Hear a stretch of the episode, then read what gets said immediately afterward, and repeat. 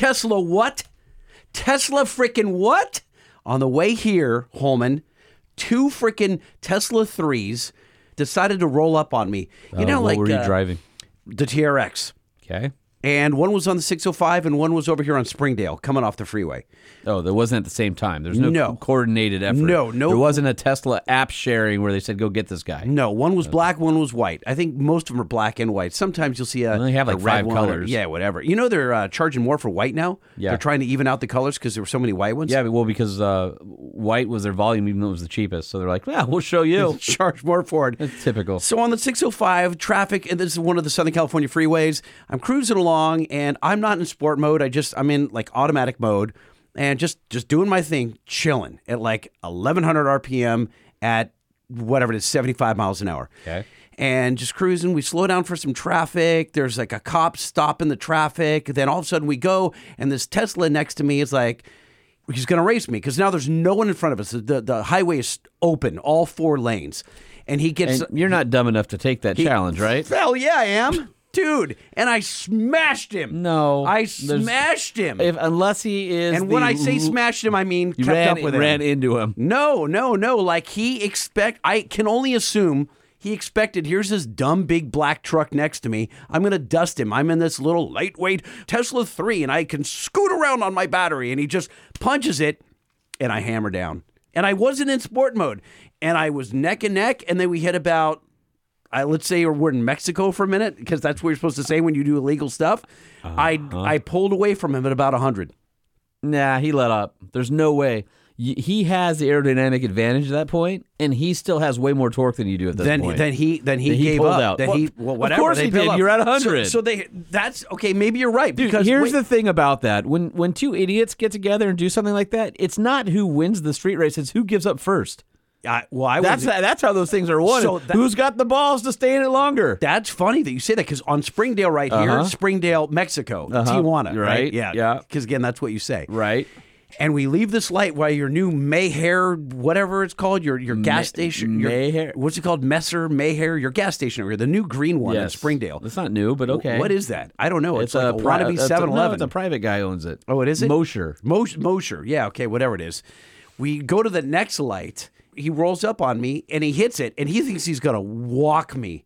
And this time I'm in sport, and I'm neck and neck with him. And we did this time we got up to about seventy or so, and then he just he lets off. Uh-huh. And I'm like, dude, weak sauce. Weak sauce. I don't care how fast you think you are. You have no balls, buddy, in a Tesla. It was fun. I got to say I had fun on the way here. Okay. And now, none of that happened because it's illegal. I made it all up. And none of it could have happened because you were half an hour late. Exactly. So, Tim, one of our artists at work, so he has an older uh, S. Uh-huh. I don't know. It's Let's call it five years old or something. Okay. He bought it used. And we got off the freeway. Doesn't make it better. We, we got off the freeway at Irwindale Avenue. No, it's not a Plaid. I don't know. It's mm-hmm. just a regular S, whatever. I don't even know how many motors it has. I didn't read it. And he rolls up on me, and he had probably heard that, oh, Lightning's got a T R X. He thinks he's fast. And he mobs it off a, off a green light, and we are neck and neck. And we didn't get You're that necking? fast. No, no. We we didn't get that fast because there's, there's cops on this particular street over by work. Uh-huh. But we got pretty quick, and as soon as we went to the next light, he rolls down the window and he goes, damn, that is fast. I'm like, I wasn't going to let up. Meanwhile, he only has seventy percent of battery capacity left. He just crushed it. I'm like, I got a full tank ready to go, buddy. I'll do it you over and over again. You didn't have a full again. tank after that. Uh, I, I had made, a T R X for yeah. a year, I, I, and it wasn't on thirty-seven, so... The license plate is accurate, yes. Uh, I, yummy, yummy gas. I mean, I, I told you it would be the one to go. And I have had some compliments on it, so Good. Thank you again for that. Even, despite the fact that I didn't agree with it at first, I have grown to love it. Well, I uh, managed to get uh, thirty-three miles to the gallon uh, coming home from SEMA in my little C R V. So, oh. Well, you look like a an old man in that thing, I got to say. Uh, don't care. I don't care what anybody says. Or looks. Although I will say this. People do not respect you when you're in a little car. Nope. But when I'm in a little car, I don't care because... There's So there's an eco button on that thing, and the uh-huh. dash turns green when you're being really good, and then and it goes it to white. It doesn't do much. It feels like a supercharger got turned on. I hate C V T transmissions, and it's got a C V T, but I got to say the Honda has one of the better C V Ts. There's a lot of junk ones out there. You're an apologist. But the, but there's a S for sport on the uh, no, shifter. No, S is for suck. Completely changes that thing. S is for suck. And it makes it zippy and fun, but when you're just when you're loafing around, uh-huh. so good. So I uh, left SoCal. I drove all the way to Vegas. I drove around at Vegas, and I drove like a third of the way home before I had to fill up, mm-hmm. and then I put like fourteen gallons in it. It was like, this is amazing. I get it. That's no. that's neat, but it's, it's yeah. whatever. It's not. So what? It, I went through three tanks to get to Vegas. Who it cares? Rides so cushy. It's got these wide, flat le- leather but seats it in it. It looks dumb, and you look dumb I in it. Don't care. Don't care because you know what? I know it's in my garage. I can look cool. If, if I wake up no. in the morning and I go... No, no, no, but, but the fact that if you... If I wake up in the morning and I decide I want to look cool today, I have that choice. No. If I wake up in the morning and I'm like, I want to be able to afford lunch, guess what? I take the C R V. No, you don't understand that cool can be taken away. thirty-three miles per gallon is pretty nice to have. And that's and that was that dude, that was at eighty-five. Dude, there's that cool thing, tax. You're getting cool that tax. That thing cruises no. so easy at eighty-five. It's just like... And it, I'm listening to my X M radio, and I'm just chilling, and I've got tinted windows on it, and You're it just, so it's lame. Fine. You're such an apologist. It's all right. It's all right. You know what? And then you, when I got home, I went, I'm going to go drive my three ninety-two, and I made noises, and I was like, yeah, I got the best of both worlds. One cool car does not equal a cool person. Uh, I, again, you are stuck on this uh, need to be cool. I am comfortable with who I am. Don't care. What I what I care about is paying my bills, and the C R V allows me to do that. All right. All right. I see it. I do like efficient vehicles. Uh-huh. I just think that the C R V is not Sean Holman at all. It's totally fine. I'm totally fine with that. Okay. I got, listen, I go to pick up my five-year-old at school, uh-huh. and I am just amongst the sea of people. I know, but that's it's, what's it's lame. So great. When you roll up, it, imagine I your have to mom push, or dad. I have to push the no. key fob to see which one is mine. There's, there's. I took a picture the other day. There were seventy white and silver cars, and the only reason I knew which one was mine, it was red. Because it, it chirped? Oh, it's red. I'm yeah. like, ah. Chirp, chirp. All, all the moms, they're like, ah, that red's nice. It's so average. Yeah. You know what's great? It's just, it's, I, it's, it's, I, why I, don't been, you just have, it's like having a barcode on your forehead. I've been commuting to L A because O V R has this massive display at the L A Auto Show. Yeah. twenty-five thousand square feet and thirty plus vehicles on display right between Hyundai, Subaru, and Honda. So I've been doing the commute up there because I, I got to, yeah, I, we're, we're doing it, man. And I have my, this is the best part. In the morning, I get up, I go to my wife's Keurig machine, I make myself coffee in a tumbler, actually tea, and I'm driving, I drop the kids off at school, and I'm on the four oh five, and I'm looking to my left. Dude's in his car. He's got his tumbler full of coffee or tea. Look to my right. Ladies in a car. I'm like, just hanging with my people on the freeway. Just chilling. We just nod. You nod to people. Like, before it was only Jeep wave. I'm like, ah, I'm snobby. Jeep coming, wave, wave. Now, I can nod to anyone holding up a tumbler full of Starbucks and an efficient vehicle. It's just a whole different world. It's just like being invisible. Oh, dude, being invisible is nice. You could pick your nose. No, no, I'm saying... No, no, you no, can. No, Nobody no, cares. No, I'm saying like it's being invisible when you don't want to be invisible. You're like, hey, hey, someone save me. No. You, can, you can't be seen. I'm just invisible. You're, you're, you're invisible in your average C R V. Yeah, that's great. Oh, guys, I know you're with me, right? You got to be with me. I literally... You got to be just... with me on this. Holman has has drank the Kool-Aid here of, of Honda C R V-ism. Ah, it's just it's it's just nice to be invisible. You know how many people... No, it's awful being invisible. Dude, people will, will, will bang down my door. They're like, I know you. I know the Adventure Jeep. I know it. And sometimes, lighting, you just want to be anonymous when you're cruising around the mean streets of Southern California. You just want to be a nobody. And after all of the notoriety that comes from the Truck Show podcast, I uh, found my uh, respite in the uh, C R V. And uh, I've found peace. And uh, dare I say some zen. I got no game in my C R V. I'm so average in my C R V.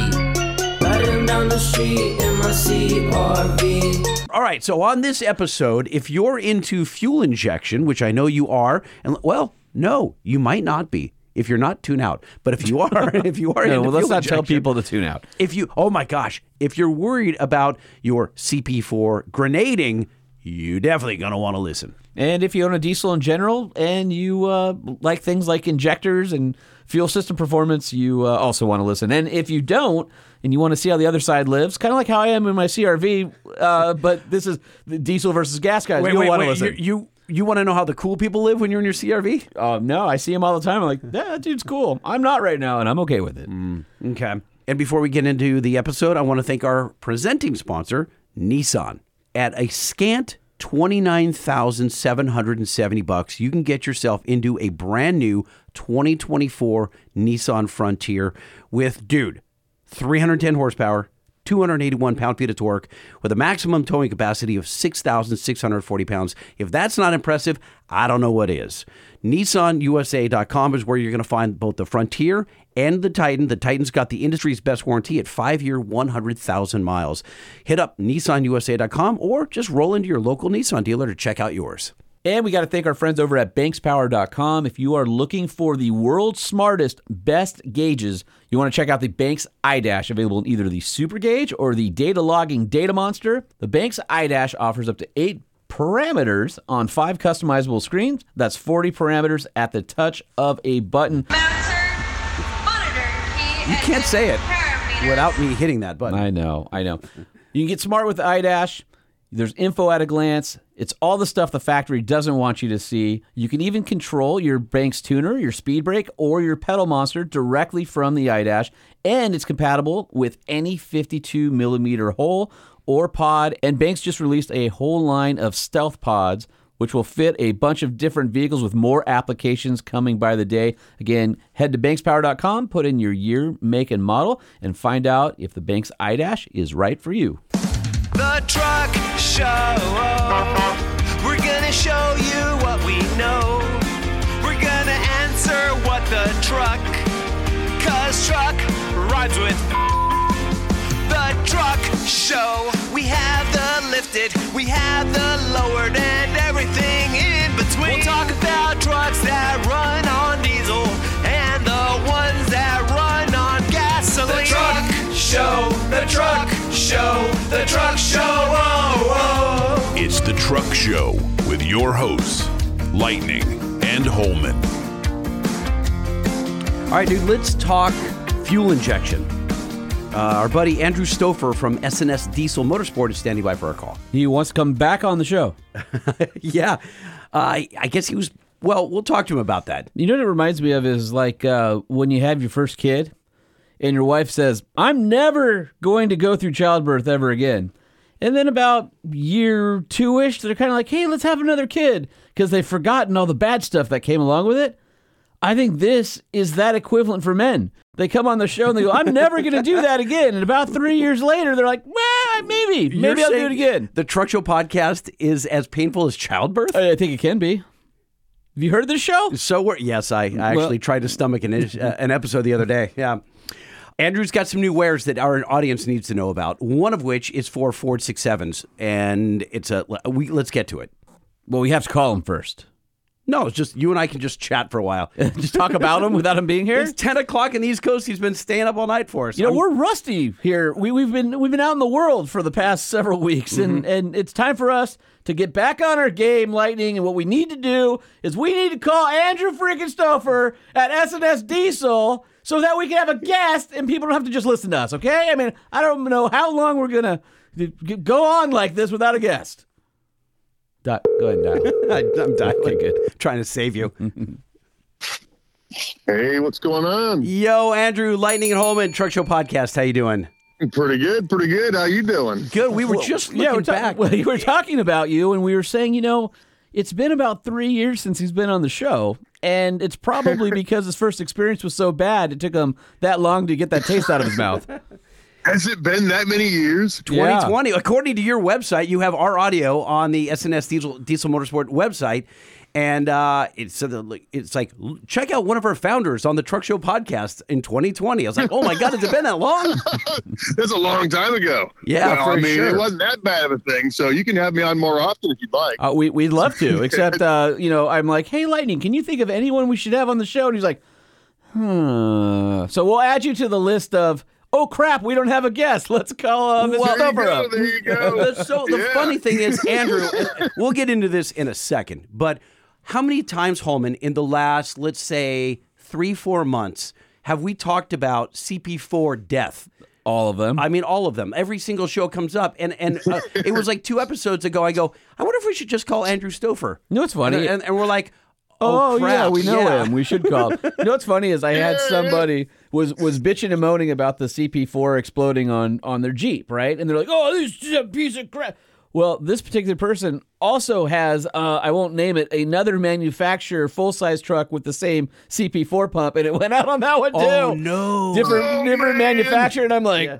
yeah, remember that thing where yeah. I'm like, it's not a Jeep thing, it's a Bosch thing? He's like, shut up. Yeah. yeah. All right, well, we got a quick intro before we can officially get to the, uh, the start of the interview. Hold on a sec.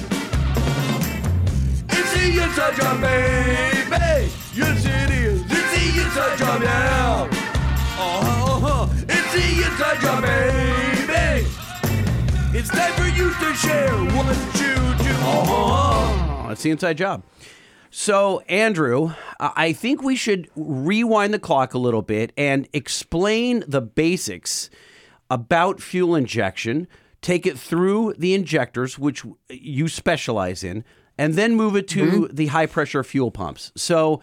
You guys have been known for and the last... And then move into carnage. Sweet, then, sweet carnage. Sweet carnage, yeah. and, and what causes it and why we know about it, why it's in the headlines, et cetera. But I wanted to just run people through the basics. I think a lot of times we just expect that our audience understands how this stuff works. And th- sometimes they just, they don't, and they don't want to admit it. Or we don't, and we don't want to admit it. So take us through the what a fuel injector actually does, as opposed to what we think it does. Well, um, I guess on the... The raw purpose of it is to spray fuel into the piston bowl area at the best possible location, to basically to get good combustion. And for that, that det- depends on your how many holes you have in the nozzle, what your spray angle is, just from the nozzle standpoint. And then functionally above that, uh, common rail injector is just a pressure balance system. So when it is closed, it has more pressure pushing down on the needle. When you want to open it, you vent the pressure on top of the needle effectively, allows the needle to open, and it starts spraying pressure or fuel in. That'd be the as simple of a way as I know to explain how a common rail injector would work. What is the standard pressure or a, a roundabout pressure that most of these modern diesels are under? thirty thousand P S I? Yeah, that'd be be a rough uh, rough number. So idle, you're about forty-five hundred P S I normally. And then at full load, you're between the older common rail systems are going to be about twenty-six thousand P S I. The newer ones are up to about thirty, thirty-five, thirty-six thousand on the newer systems. So, and then walk us through a solenoid style injector versus a piezo style. Okay. Solenoid style, you're using a coil, basically a magnet, to lift up on a, uh, a steel plate, kind of like the old school starter solenoids. Um, so it lifts up on that plate that's actually holding a ball in a in a valve. And when it lifts that plate up, it lifts, allows the ball to lift off. Then you're venting pressure uh, below there to allow the uh, control or the uh, yeah control rod to move up, to let the needle move up. On the piezo style injectors, you have a crystal that expands when you energize it. It's pushing into a a hydraulic amplifier to increase travel because the crystals don't move very much. And then, uh, so it increases the travel through the hydraulic amplifier, and it pushes pushes down on a little valve that opens up to vent pressure. Um, that valve looks like a, an intake valve in an engine, effectively. It's just a little, uh, yeah, just a little valve like an intake or exhaust valve in a cylinder head. And, and Andrew, at what speed are these pulsing? Uh, fast. So well, you can have you, what they you You're, know what they have is is uh, what they call like an injection event. So you can have upwards yeah. of seven injector events within one combustion, combustion event. event, right? Mm-hmm. Yeah. So the, on a piezo injector, the smallest amount of time you can energize them is one hundred microseconds. That's not necessarily what your injection event time is going to be, but Uh, it'd be it'd be about the same at the at your minimum energizing times like so, that. So wait a minute, Andrew. A hundred microseconds is That's is that a thousandth of a second? Well, no, no, it's a ten thousandth of a second, I believe, because one millisecond would be that's a thousand, a, uh, a thousand, and we are a tenth of that. So I feel like Lightning is familiar with uh, ten thousandth of yeah. a second. How dare you? My it's wife is more familiar with that than I, I am. Didn't go there. I wasn't even talking about that. By the way, I have an injector bolted to me full time. You know what I'm saying? And it's piezo. I'm, I'm not even going there. And it, and it can react in one ten thousandth, ten thousandths of a second. That's exactly right. It's quite convenient. You don't even know he's there. No. Um, but it is under high pressure. It'll cut you in half like a water jet. Now, wait, wait, wait Andrew, real quick, before we go off this topic, while we're kind of defining the playground that we're talking about, uh, maybe real quick, what was the difference between the old way that um, fuel injection worked and then obviously the move to common rail, which is pretty much standard across the industry now? So the old way was, I guess the most common way is going to be your pump that hooks up to however many lines your engine has for cylinders. And then like the inline pump would be, it has a, and say, say for a Cummins, for example, you have six cam lobes in your pump and you have six plungers in your pump, and they hook up to the six lines that go to your six mechanical injectors that open when the pressure comes, you know, comes up. You're basically adjusting how long you are pumping for with your plunger to mechanically inject, and that's what changes your quantity. Wow, so that is that right there is a uh, a sound clip we should cut right out of the show and use it down the line. It describes so many things. Honestly, so many things. The, the, the mechanical systems are so much more complicated than common rail. Common rail is so easy. Mechanical systems are way, way more complicated. Why does does everyone, like old school diesel heads, wax poetically about the old P pump, you know, on the on the uh, the Rams, right? Like they just, yeah. oh, you just crank up the P pump and they'd blow some smoke, which you could make good power. Turn the screw, turn the screw. Exactly. Yeah.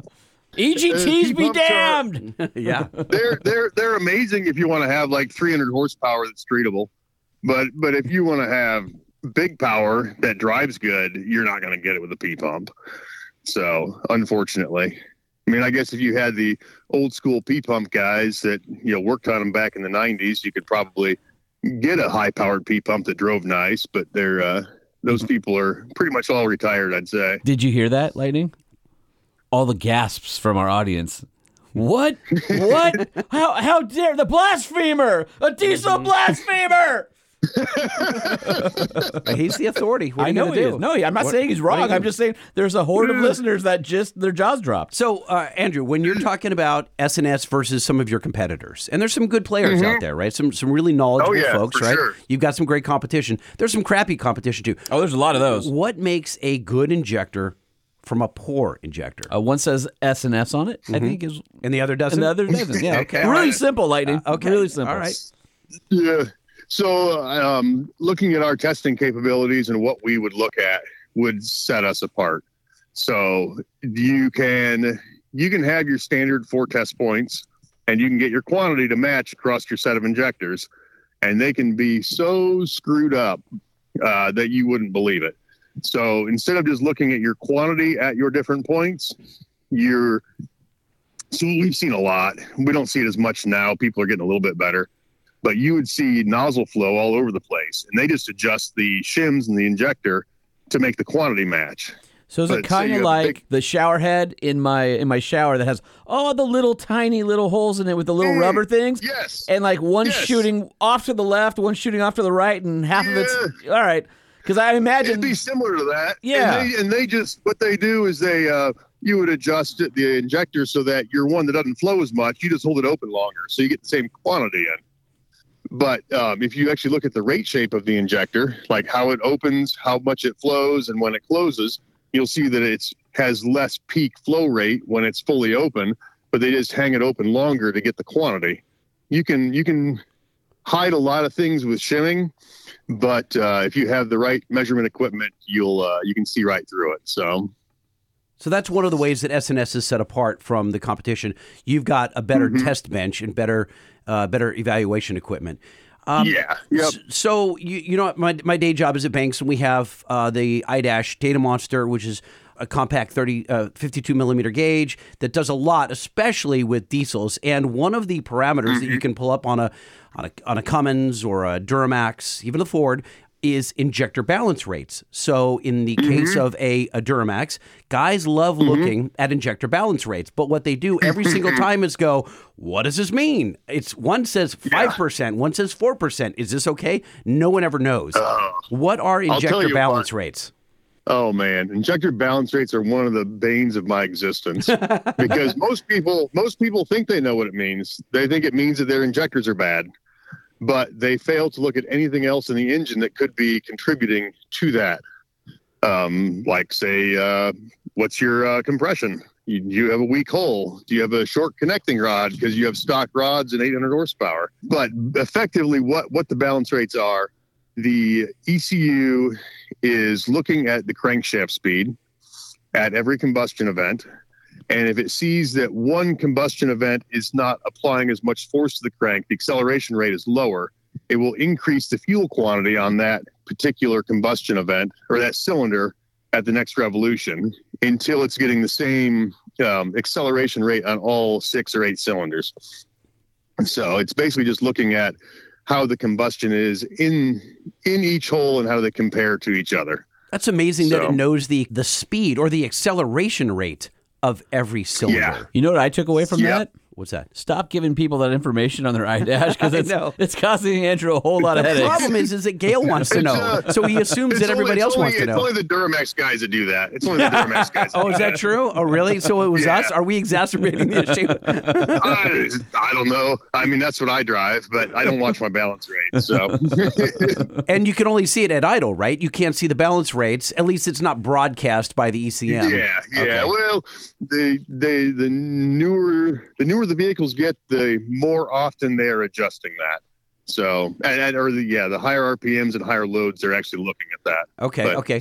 So since we're still talking about injectors, and we're going to get to the high-pressure fuel pump shortly, mm-hmm. speaking of injectors, you are mm-hmm. one of the authorities in this area, so why not ask you, do cleaners, additives, actually improve injectors? Can can they do they actually work? Well, the oh, detergents, not even just the detergents, but also the additives for anti-stiction and things like that. Because there's two things: there's one that cleans it, and there's one that adds lubricity. Right? I mean, there's a couple different ways you can go there. Yeah.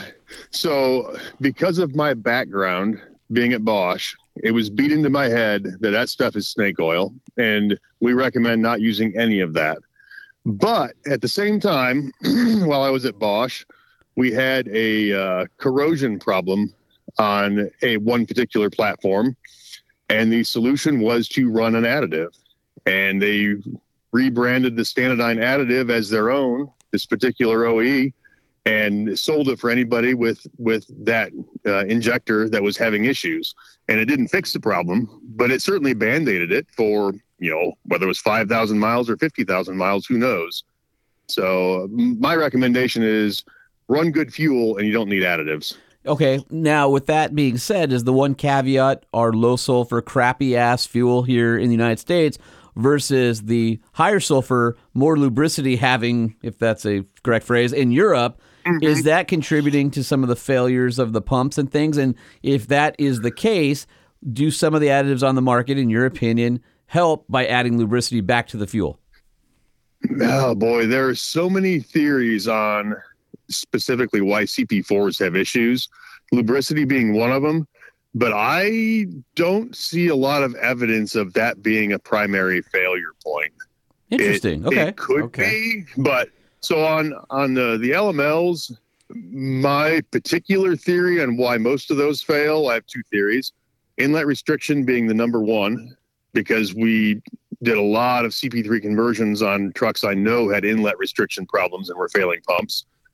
And also um, debris from, you know, outside sources, even from the fuel filters, non, uh, non-G M fuel filters, getting into the pump. And then it gets, the filter media was getting between the roller and the shoe and stopping the roller from rolling. Oh, so oh, just geez. the actual... filter media from non, you know, non-G M filters are okay. causing problems. So G Ms. Let's pause that thought for a second, because now my next question is going to be, everybody and their mom who is a fuel diesel fuel system expert because of the inter- their mm-hmm. internet, their experience, or what Joe down the road told them, um, will mm-hmm. tell you that the O E filter is a cost-cutting filter and you can do better in the aftermarket. My point that is no, usually the O E filters are really good because they're protecting warranties and investments and things like that. Yes. And a lot of people think, oh, if it's aftermarket, it's automatically better. And I don't subscribe to that mm-hmm. at all. I believe we have a video, I don't know if it's on our YouTube or Facebook or something, of an aftermarket filter system that was on a Ford. And uh, it was generating, there was water in the fuel, which is a problem. And then the filters were actually rusting, sending rust through the system. And because it's an aftermarket setup and the factory filter was deleted, they had no water and fuel sensor anymore. So they had no idea they even had water in the fuel. So um, if you want to add filters, I'd keep the stock ones in there too. Extra filters aren't going to hurt you any, but don't get rid of the factory stuff. From my experience, factory fil- filtration is very, very good.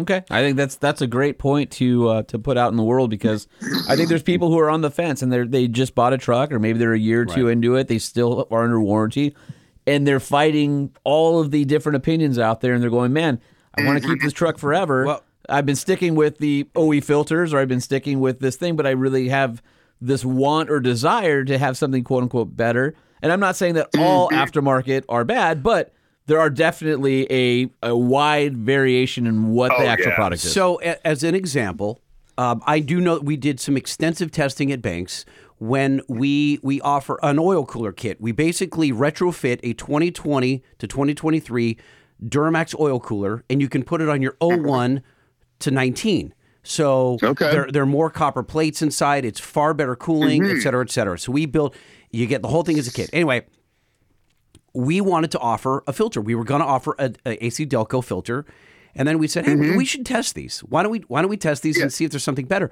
We, we found out. So we we I, I can't tell you the research that we did, but I will tell you that I have reams and reams of data on this.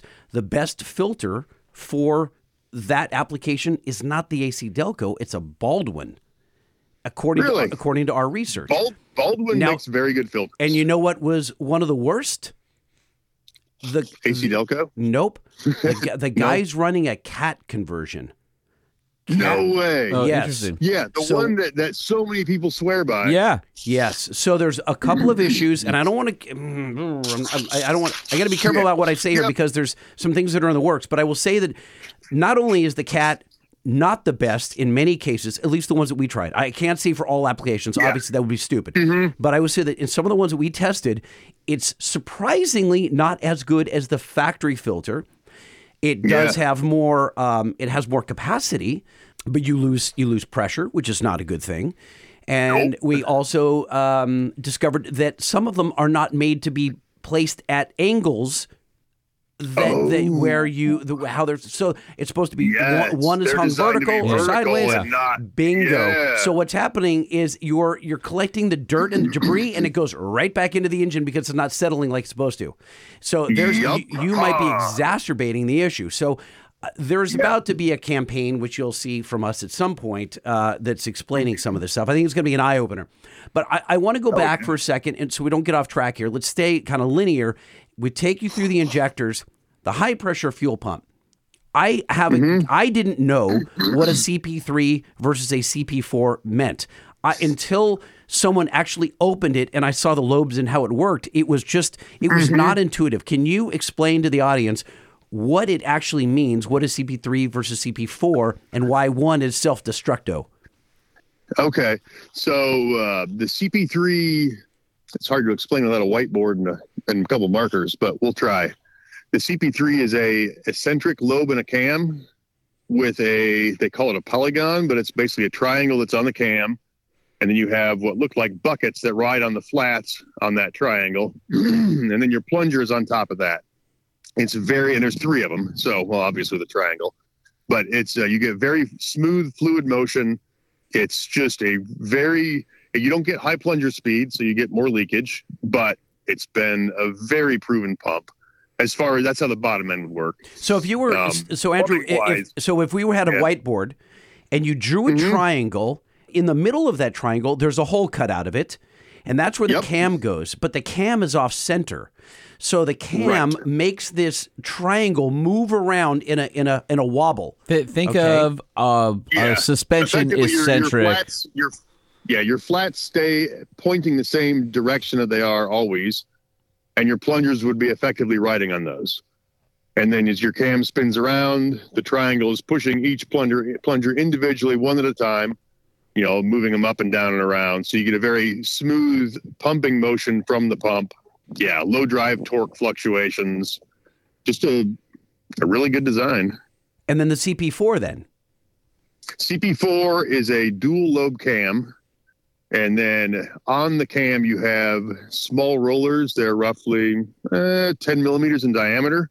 Inside of a, uh, they call it a shoe. So instead of like a, a needle bearing with a roller, like the old P-pumps would be, that is a pretty reliable setup.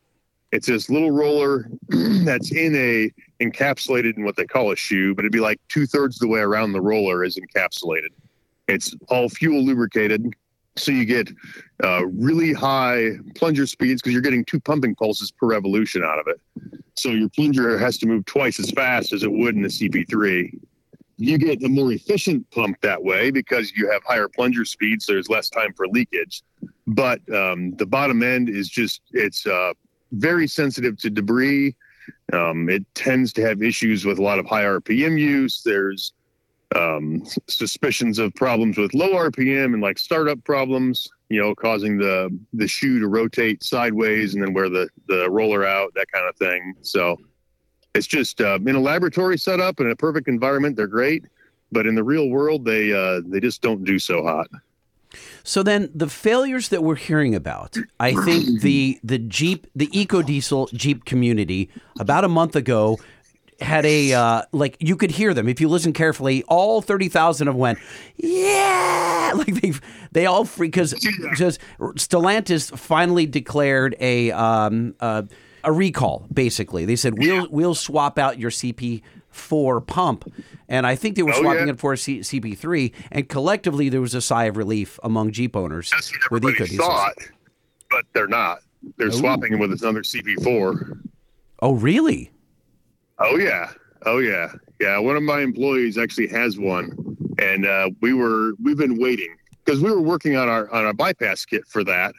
And then we heard they recalled them. They're like, well, there's no sense in making a bypass kit if they're going to put a C P three on, but it looks like it's going to be a C P four from everything we've seen. So the bypass kit is uh, back on the table for getting made. So what is different?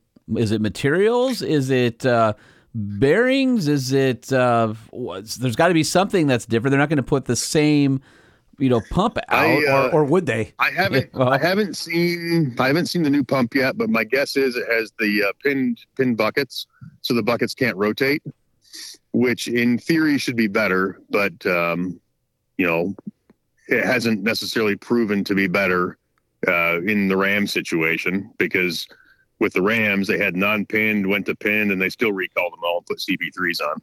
And that was in the H Ds, right? That first happened yep. in the... Okay. Yeah, yeah, that was in the six, seven, twenty nineteens. And now when you buy a brand new twenty-three twenty-four H D with a the Cummins, it comes with a C P three, back to a C P three, correct? C P three. Yeah. Yep, back Interesting. to a C P three.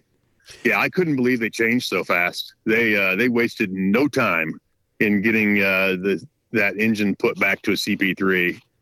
It sounds to me like you're describing a situation where it's just so susceptible to...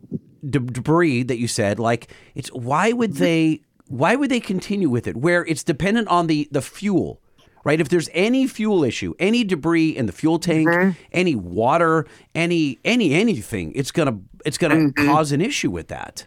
It, I mean, cost is why they went to it, because the C P three, if you've ever looked at those, they are a, a machining uh, masterpiece. They have drills and bores, and it's just it's crazy the manufacturing in those. And a C P four, when you look at that for manufacturing, it's a piece of cake.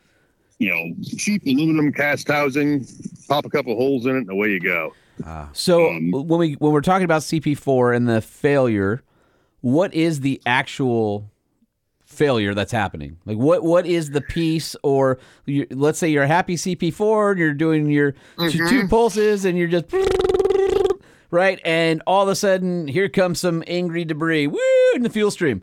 What is the sequence of events that uh, takes that sucker out, and then what happens downstream once it goes? It's hard to know exactly what takes out every time. There are a few theories. One would be the debris stops the roller from turning, and then it starts sliding on the cam, which starts making lots of metal shavings for you. Another failure mode is a piece of something on the cam. When you go to start the engine, it'll basically hit that, and it twists the roller, and it'll pop the roller sideways, or the shoe, the whole uh, tap it sideways. Oof. And then it starts wearing the cam, the roller in the middle. And we've seen failures of those. You know, you get those back, and the cam has a big old V cut in the middle of it where the, the roller's been sitting sideways. But those would be the two, I would say, the two most likely causes of failure. What happens when it fails, because of the internal plumbing in the C P four, every bit of metal that is made in that cam box, um, it's flowing either, it tries to flow out the return back to tank. A lot of it makes it. But it also, that, that's where it feeds the metering unit, or the I M V, there's a million different names for that guy, on, on top of the pump that goes to your plungers, that goes to the rails. So all that debris is heading right up to your rails, which goes through your injectors, takes out your injectors. And so it's complete fuel system when uh, when the pump dies. And again, those holes on the injector, that a, a piece of metal that you might not even be able to detect it on your fingertip. That's how small they are. That can clog the ports on the fuel injector. The, the, the bigger issue that we see actually isn't plugging up of the piezo injectors on the, with those applications. It's eroding out the valve seat. Oh. So your return flow goes high. The, the piezo injector that comes in the, the L M L Duramax, which had the C P four, the Ford Scorpion, or six, seven liter, even the, you know, the EcoDiesel's not. EcoDiesel has solenoid injectors. That injector is an amazing injector, but pump debris will absolutely ruin them. Okay. Well, let's get on to the solution then. You have launched a couple disaster prevention solutions, and let's mm-hmm. let's go through a couple. I think the, the most recent is the Ford for the Ford six seven, the Scorpion. And yeah. that is uh, buying yeah, a different truck, right? no? No, okay. no, no, no. He, he can That's save one you. Answer. the, the problem is there are, uh, if you look at the, the uh, vehicles sold, Ford has the most diesels out there these days. So uh, they're not losing sales based on the C P four issues. Originally, our solution for that, because we couldn't find a pump that would fit in the valley, the C P three didn't fit in that engine, was to do a bypass kit to change the, the plumbing. That way, when the, the pump did fail, it wouldn't take out your fuel system. It was an easy containment process. But um, what wait, would wait, that have well, been? Well, hold on, hold on, hold on a second. I don't understand yeah. how you're bypassing, because you just talked about that. Because of the the the, mm. the ports in the C P four, they would send yeah. this. They would send the shrapnel in both directions. Well, how how mm-hmm. do you how do you you're not putting like a diverter valves or something in there, are you? So what we did for for the bypass kit is we uh, come out of uh, the filter head that's up on the you know driver's side of the engine, and we split the fuel there. So we have. The normal path goes right to the, the cam box, feeds into there. But we have a T, I don't know, six inches off of, probably four inches off of that filter head. And the other hose goes to a a block that mounts where your metering unit goes. And the metering unit, it kind of goes between the pump and the metering unit. So you block off the factory flow from the cam box up to the metering unit. And we're feeding it with fresh fuel straight from the filter. Oh, so brilliant. And then and then we also add a return filter. So at the return from the low pressure line, you know, the return line on the engine, we go through a Donaldson uh, filter there. It collects all the debris that gets out of the pump. With that kit on there, we've actually tested it on two of our in-house Fords and uh, ran them till, till they wouldn't run. You know, fuel system's fine, injector's fine, everything. We just clean out the return lines, uh, put a new new pump in, and away you go. Saves the truck, saves the injectors. Yeah, it takes it from a you know ten to fifteen thousand dollar repair down to putting a pump in. Pretty pretty cheap at that point in time. This is now. What solution do you have for the six seven? We we wanted to do a different pump for a long time, but nothing that was on the market would fit. Um, but the Stanadyne D C R is a, it's a horizontally opposed two cylinder pump. It's a very ingenious bottom end. it actually fits in the valley of the six seven. So we we teamed up with Pure Power, which is part of Stanadyne, to get that pump into the six seven Ford, get a whole kit together, no tuning required, carb compliant, the whole nine yards. We have it currently released up through two thousand nineteen, I believe. Um, the last year for two thousand for the two thousand bar system. It will be released for up through current production as soon as we get our new high pressure lines in. Uh, we had a little a little uh, clearance issue on those on the original release, but as soon as we get the new lines in, it'll be good through current production. So, but that pump is, uh, yeah, it's it's proven to be a very good pump. Yeah, and, and Stanadyne, for those who don't know, have have been around for they're an O E long time. They're uh, an O E supplier, so it's not like some yep. Chinese company that's making something that just looks uh, out of similar. Chinesium. out of Chinesium, yeah. no, no, it's it's mm-hmm. the, it's a real deal. They're known for making mechanical pumps that will eat just garbage fuel and keep on going. So. And from that reputation, they built their common rail pump. And uh, we've actually, we had uh, one of our pilot uh, vehicles. Uh, that's the guy that had the aftermarket filtration system with the corrosion, little water and fuel. His truck started running funny. And uh, what did it do? It said a low pressure rail or low pressure supply code, something like that. But we got in to look at it. It was just full of water. Oh, so my God. We, we, we did not replace anything in the system. We put the pump back in that ran on water. It has all the injectors that ran on water. We had to take the screen off of the D R V and the rail because it was all plugged up and rusted. So, but put the whole thing back together and he's still going. So wow. That pump is, uh, it's proven to be able to eat water quite well. Now, I wouldn't recommend it. I'm not going to warranty something on water, but it, it can certainly do it. Is that a, so, uh, a close related cousin to the fish carburetor?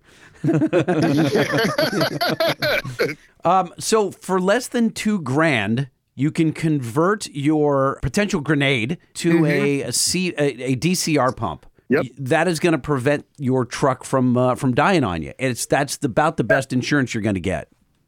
Oh yeah, and from from what, everything I've seen on the Fords, that's the only thing you need to do on those to make them extremely reliable. On any any of the newer ones, anyway.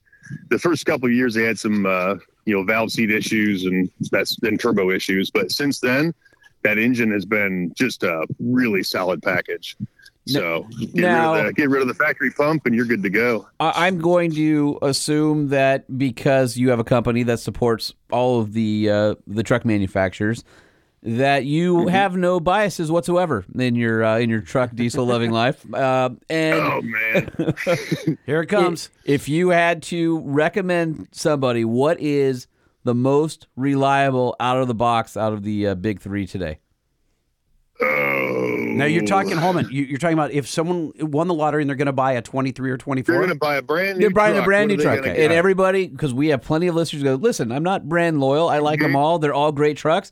Which one should I get? I, I'm not going to tow at ten tenths. I'm probably going to tow at six tenths. So they all meet my towing requirement. They all meet uh-huh. my power requirement. They all meet everything mm-hmm. I need. I, I'm I'm the average everyday customer that's not going to use it to the extreme. I just want a, a good truck that's going to last me ten or fifteen years. Yeah. So I... Uh... I'll, I'll admit my bias to start with. I, I'm I'm a, I'm a Duramax guy. I love I love my Duramax, but Um, if I was going to recommend a truck, oh, oh man, I know it's hard. I knew. I, I figured. Now, wait a minute. Hold on a second. Why I'm, are you? So he says I'm a Duramax guy, but he's leaning toward. There's no. He's going to choose a Ram. There's. I mean, there's no way. He's he's leaning towards a Ford. It's got to be, and it's going to hurt but, his and soul. By the way, they're both V eights, so I wonder why one V eight versus the other. And unless I'm totally wrong, and he chooses the Cummins. There's no way he's choosing the Cummins. Let's see. There's just no. Well, hold on, hold on. I did I did put the caveat on there. All the trucks meet his requirements, so you're not towing at ten tenths up a grade. And all you're the, the you're the average fat middle of the customer. But he's guy. a performance guy. I, and, I get it. And, Look, and, and Cummins, let's let him answer. Cummins is so freaking slow out of the hole. You let's know what let I mean? him answer. Growing a beard faster, you can get to sixty. Let's let him all right. answer. All right, hold on a second. Wait, I, wait, wait, wait. Don't don't answer yet. Hold on a second. I got that. All right. All right. So Andrew, if you had to choose one of the big three. What'll it be? I'd go for the Ford high output. I uh, The, the the Rams, I don't know that I trust the hydraulic lifters in that engine yet. They've had enough issues with that. And there's no problems yeah, with the Fords. there's there's no issues with the grid heaters in those either. Ouch. Ouch. There's a bunch of uh, Cummins yep. guys that are uh-huh. cringing right now. Mm-hmm. Send the hate mail to lightning at truck show podcast dot com. I love the truck. I just don't love the issues. Yeah. So yep. uh, the, the the high output with twelve hundred pound-feet of torque as you drive off yeah. the dealer lot. Is that yeah. is that amazing to you guys, though, that in the span of ten years, uh, Cummins went from being the end-all, be-all, most reliable, wouldn't choose anything else, and Ford and G M have upped the uh, their reputation so much that it's actually a difficult choice as to which power plant is best? Yeah. And it's pretty um, pretty amazing. The, that, the, tran- the transmission thing yeah. really gave team an advantage with the, uh, with the Duramax. one hundred percent. I, I think that if they would have put that eight-speed Z F in the behind the the uh, Cummins of the six-speed Eisen, which there was mm-hmm. a truck, a prototype, or a few that existed, that completely changes the Cummins in being able to grab those extra gears and not, you know, not be able, not have to, you know, run out of not, R P M climbing the grades yeah. and those things.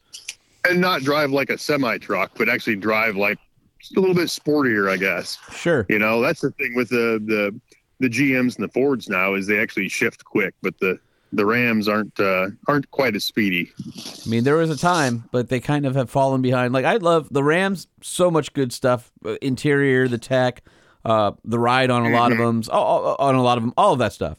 Uh, but yeah. yeah, the powertrain isn't the the best out there anymore. It's damn good, and yep. for most people, yep. they're going to love that truck, and I still love that truck.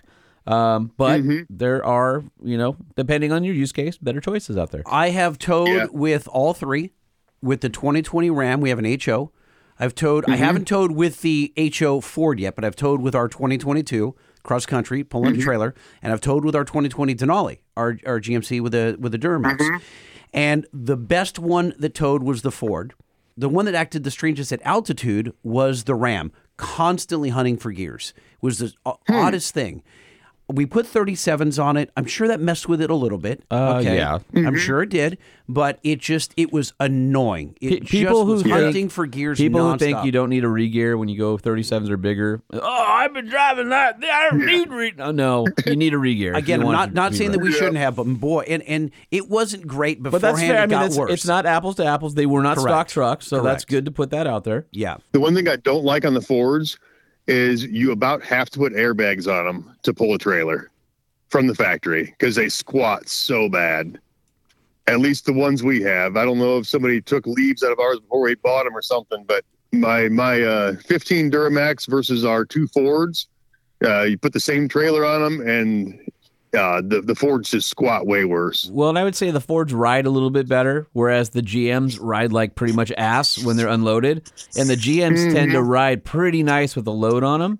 And I used to joke yeah, that the... And that uh, might be part of it. Yeah, and I used to joke that it was all the dry ba- uh, drawbacks of I F S and none of the uh, benefits because they they were so...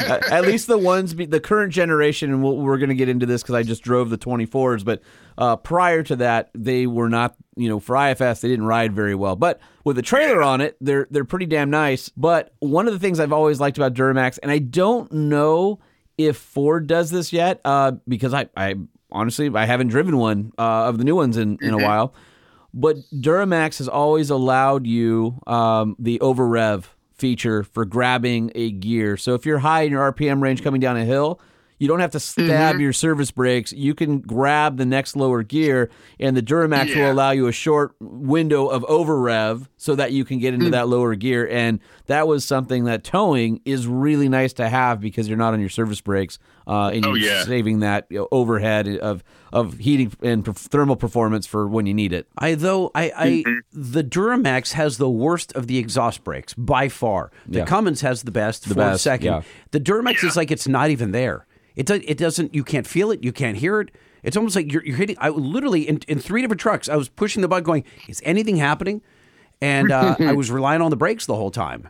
It just yeah. is so lightweight. And uh, you know, the twenty-four, they went with heavier duty springs, valve springs to to help mm-hmm. that a little bit. I have a twenty-four, and the exhaust brake is way better than on my L M L. which yeah. is a, a fifteen. It's almost like they felt like they had to have the feature because Ford and Ram did. And mm-hmm. it, it wasn't something that they necessarily had planned for. It was kind of how it felt to me in the early ones, because otherwise it would have been more aggressive. Or yeah. it, it was something that, you know, they added late in the program, and they kept it soft because they didn't want to have any valve train issues or anything like that, or turbo issues, or, or what was already spec'd was already spec'd. Something like that, I'm sure, happened, because you're right. The, uh, the V G T style exhaust brake on that is not is not as good as uh, Ford. Like, you push the Ford, and, and you know something. You push the Ram, and you can hear it, and you're like, yeah. So I, I wanted to loop back around to S N S, uh, S S diesel dot com. Some of the other services you guys offer, you do rebuild injectors, correct, for the common man? Um, we don't we oh, don't we usually don't. rebuild them, but we will repair people's injectors as long as they're not too far gone.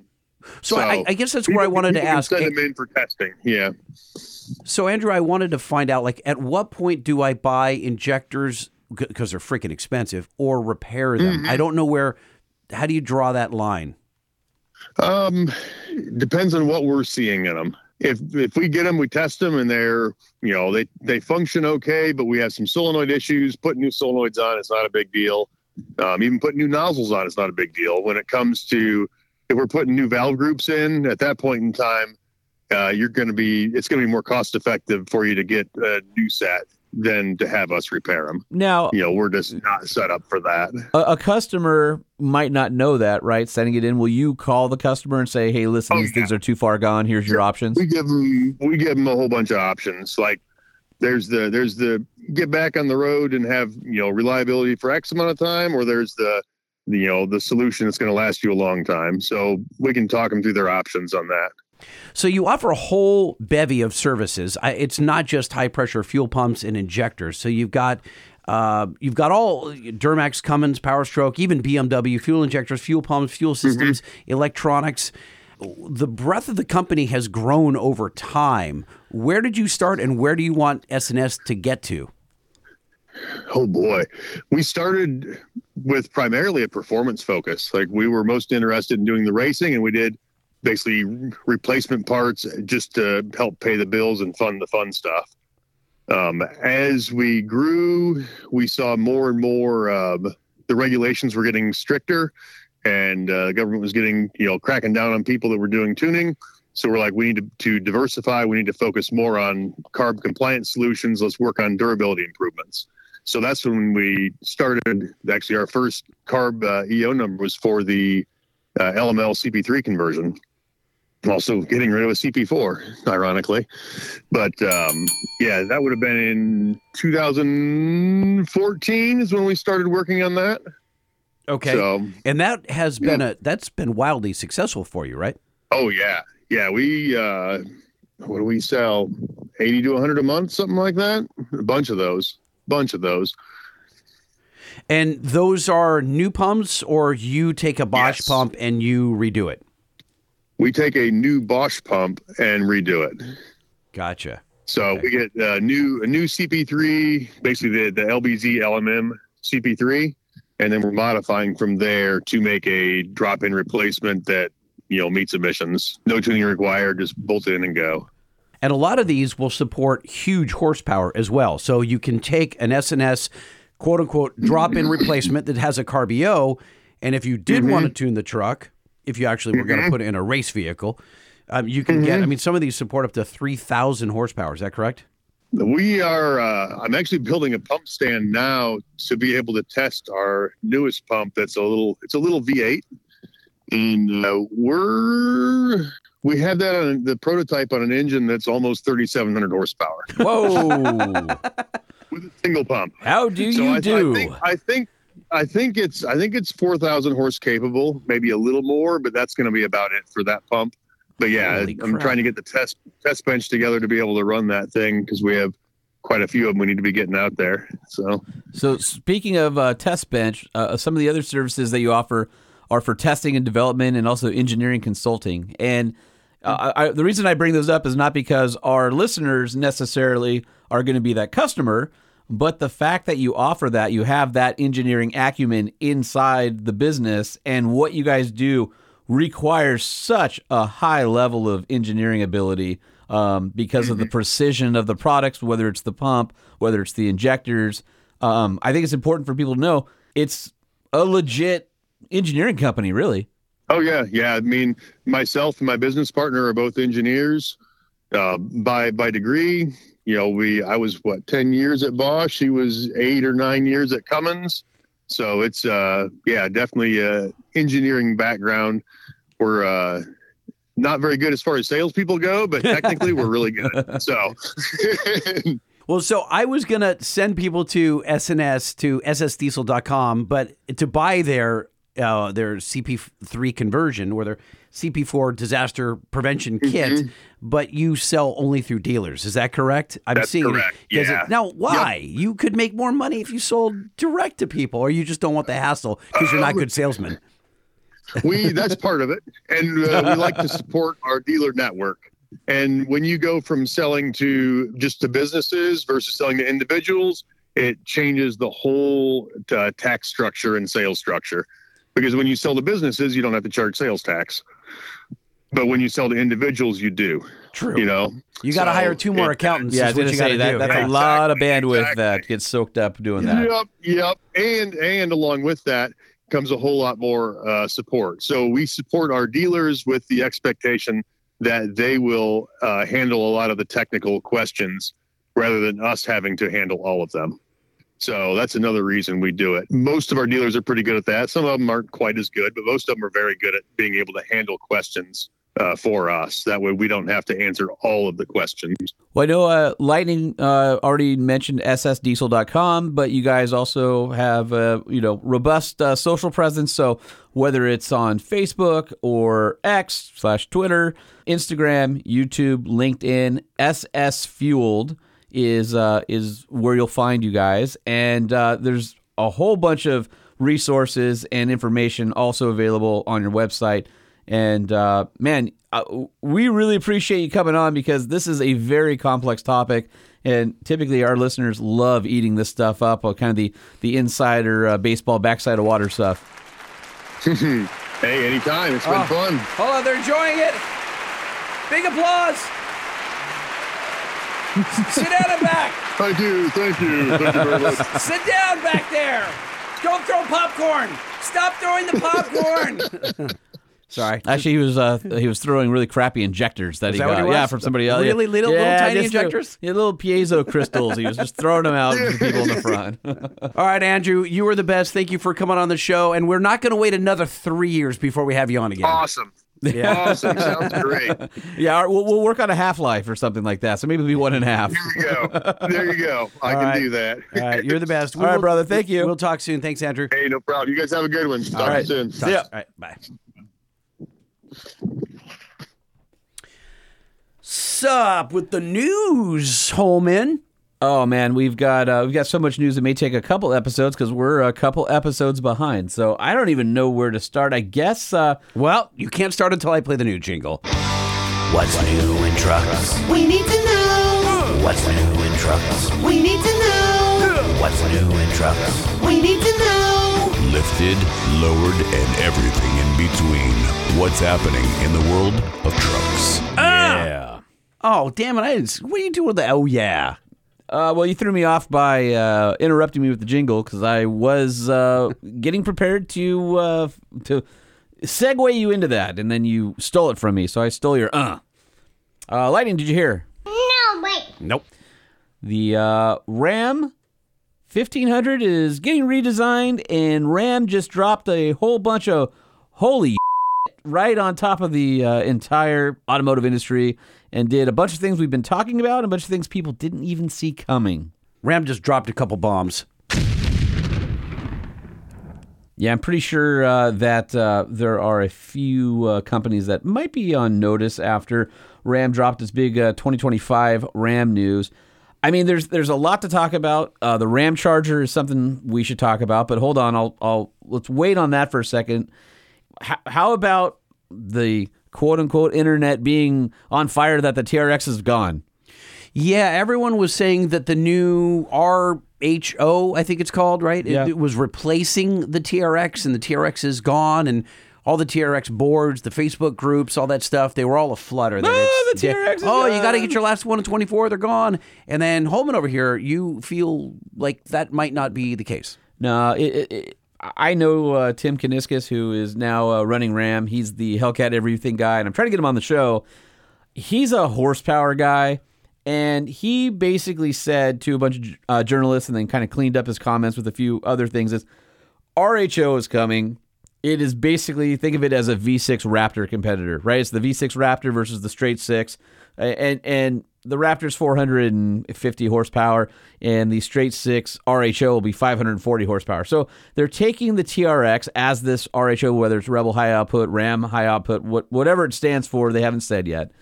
But they're getting into a part of the market they haven't existed, because the T R X was always seven hundred two horsepower. They originally had plans for a lower output, normally aspirated version mm. that never made it to market. I didn't know that. So R H O is essentially that truck. So wow. it'll it'll be the, they say the same T R X, you know, chassis, the Bilstein's retuned, obviously the weight's different, things like that.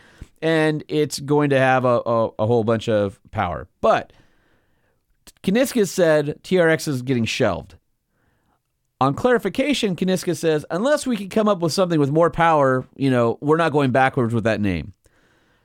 That's Kuniskis' way of telling you, in twenty twenty-six, we're going to have a straight six twin turbo T R X that has seven hundred fifty horsepower. Mm. You heard it here first on the Truck Show podcast. That's what I feel like is going to happen, because I have been told that the Hurricane crate engine version of that can support more than one thousand horsepower. So if the crate engine can do that with no emissions or anything, I don't see any reason why Ram wouldn't be like, hey there, V eight Raptor R, ha, here's a, we did, we, we have a new version of this engine. Yeah, so even with after treatment, let's say it's making in the sevens, right? I mean, then they can bring it back and the thing's going to be a beast. I don't think Ram walks away from T R X. I feel strongly that there's a card up their sleeve. There's no reason for them to show that right now. There's no reason to even talk about it. There's a lot in the Ram lineup. The new tungsten trim level, which is like a Bentley on the inside. You've got the new standard output and high output versions of the Hurricane replaced with the Hemi, which we knew that was coming.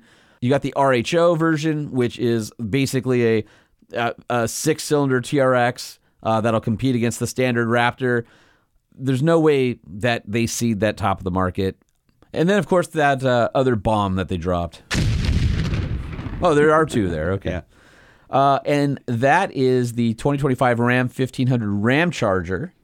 Now, this is the locomotive. So here's the thing. We've been talking about their approach to the extended range battery electric vehicle. I think this could change everything, or it's the right bev for the right time right now. When you say change everything, you mean change the landscape of how everyone perceives, perceives them? Yeah. E Vs. Okay. So when you look at the market, you have ICE only. You have hybrid, which is a mixture of ICE, internal combustion engine, and uh, and electrification. Then you have BEV. Nobody to this point has designed a vehicle like a locomotive where there's an onboard generator that powers and charges the batteries, and then the battery pack itself is, and the motors are the only thing that touch the powertrain. So what Ram has done is they have taken a V six three point six liter Pentastar. They've made the battery pack smaller, added a fuel tank, and added an onboard generator. That engine does not turn the wheels. That engine's sole purpose... It does not even physically connected. Does not even physically connected. That engine's sole purpose is to turn a generator that charges the battery pack while you drive. What it ends up being is a six hundred sixty-three horsepower, dual motor, electric truck.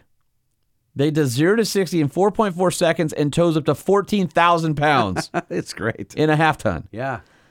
Now, it's not even on the Ram platform. The bodies are identical. Oh, really? But it's on the Stella platform, and that is Stellantis' large body-on-frame uh, platform that was designed with electrification in mind. So is it skateboard-like or no? No, it's a it's a frame rails, and it has accommodations for both uh, an E V powertrain, or in the case of the uh, what they're calling the Ram Charger, which makes sense. I love that they brought that name back. It can have an onboard generator. So you lose the frunk, which probably isn't that big of a deal. And then people may ask, well, that's interesting. Why have a three point six liter engine? Couldn't it have been a four-cylinder like the two liter turbo? Well, if you think about it, there's not really a reason to have anything else. It's going to run at steady state. Yeah, you it, don't need the turbo. There's no R P Ms. Right. So it doesn't care about altitude because you don't care about really output or load. It's always going to be kind of a constant load as it's charging. Um, well, no, that's not true. Like it would be, don't you think, if it were going up in altitude, up a grade, as the battery's being depleted, it has to replenish. Well, my, so it's going to have to go up in R P M. But it's not going right? to have a road load on it. It's just turning a generator faster. Yeah, so there'll be some load from the generator, but it's not like going up a hill. It's just making electricity. The motors are what are powering this thing. Yeah, yeah, yeah. I, I just assume it's like a, like a Honda generator, some big Cummins generator. It's just so sitting there going, like, yeah, there's a couple whatever. of speeds depend, depending on the load or something. Yeah. And we don't know. We don't no, know. No, don't know. The, guessing. Ram said, you know, stay, steady state. So they're saying with a twenty-seven gallon fuel tank, so that is basically the, the entry-level size tank in a Ram today, six hundred ninety miles between the battery and the charging system of range. Wow. So it's not a plug-in hybrid because, and the, the government does not classify it as a hybrid, even though it has an onboard generator, an ICE engine, and electric. Those two systems do not either or both power the wheels, only the electric.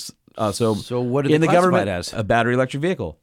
It's it's a BEV in the eyes of the government. So you can have a BEV. And oh, you, that's going to make so many tree huggers angry. I, or, I mean, or will wait it? a minute. How can you have a battery vehicle when it has, it has emissions? And, and, and you can still, it explodes. You can still plug it in every night at home on level two. It mm-hmm. has up to, I think, a four hundred volt um, charging system, mm-hmm. so it'll fast charge. They say something like fifty miles in ten minutes or something like that, right? But you could drive it cross-country tomorrow and not even worry about it. You throw gas in the tank, and you still get all the cool stuff that you get with E V.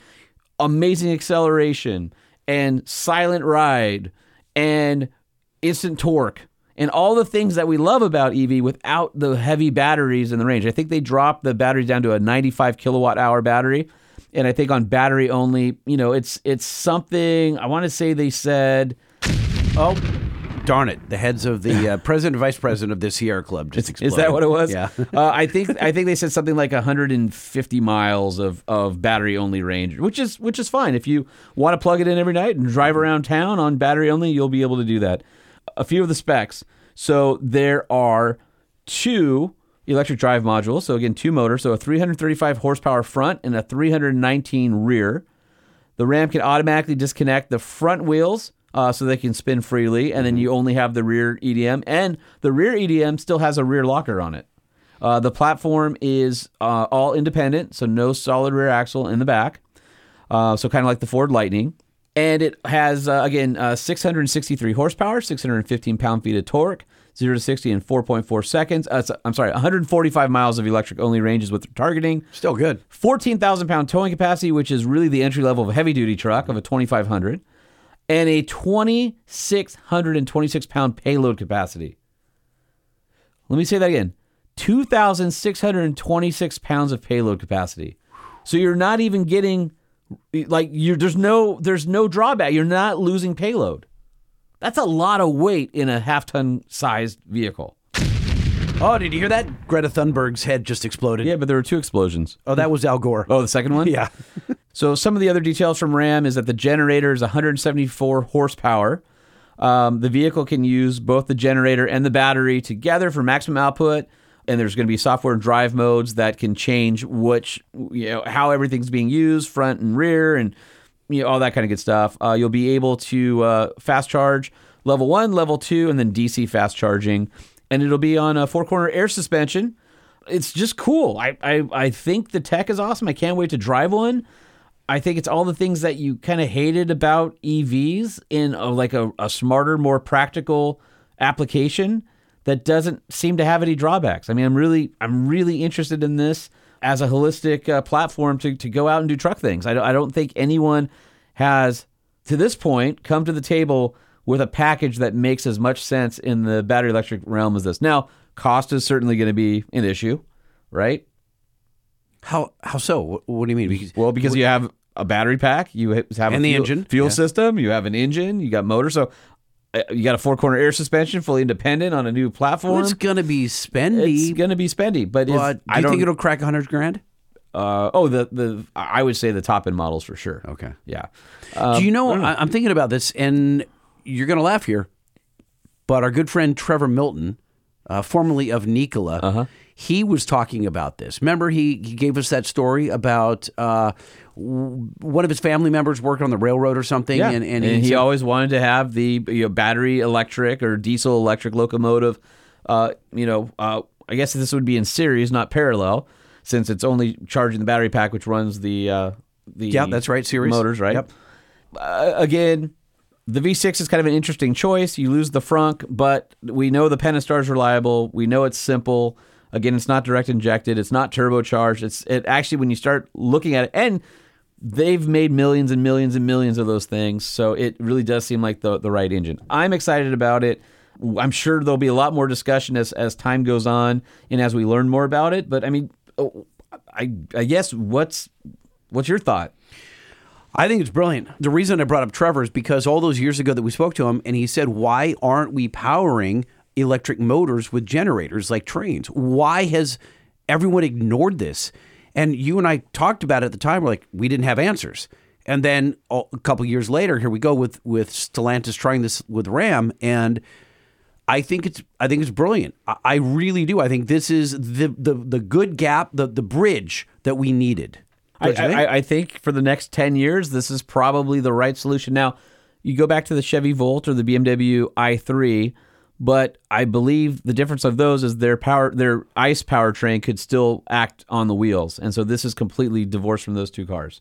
six hundred ninety miles of range, twenty-two hundred plus pounds of payload, fourteen thousand. What are you losing? Locking rear differential? What What are you losing in the things that you need for a truck? And like Lightning versus, let's say, the Silverado E V, which I think is a mistake, but they had to make this unibody kind of thing on a skateboard platform with no separate bed from the cab. The nice thing that Ram is, it's still a Ram truck, just like the F one fifty Lightning's still a F one fifty, which means all your bed accessories, your shells, all the things, the racks that already exist in the aftermarket will still work on this truck. I think that is another thing that is going to get people uh, excited. Because I, I really well, it gets them over to that platform without any without being scared off. Well, not you know, not like, even just being scared off. Yes, it's familiar, but what I'm saying is the aftermarket is already tooled up for all the accessories you need for work and the things you want to do, because the body's the same body that's on the traditional gas truck. So I think that's really freaking cool. This is due when in twenty-five?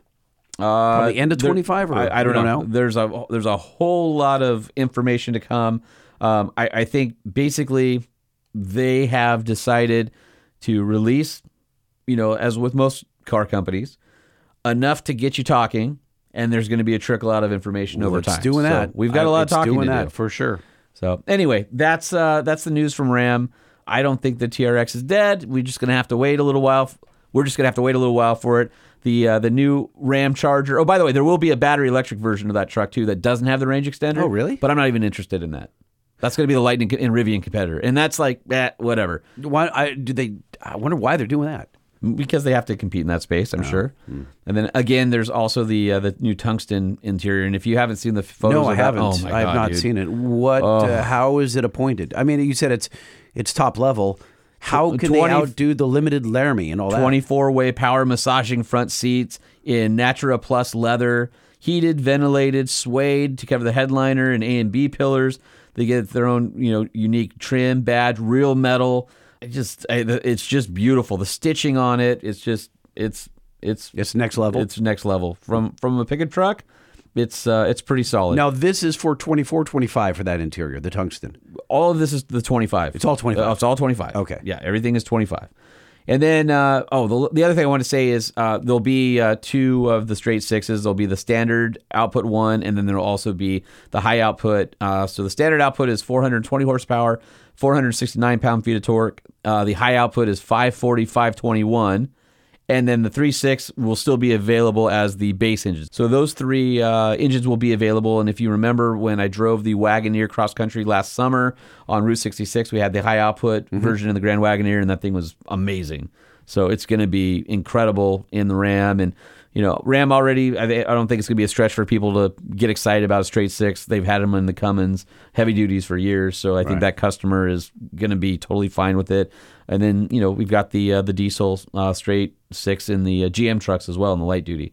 So straight six is not, uh, you know, it used to be awesome. And then it kind of lost a little bit of favor, and then now it seems to be something that... But I mean, like, even the, the Mercedes that my wife had for a month was a straight six. Yep. And it was great. Well, so the whole thing was when uh, V eights were the top engine and all the rage, they basically made a V eight, V six family. And as turbocharged four-cylinders came in to be all the rage with these, you know, uh, low displacement, high horsepower engines...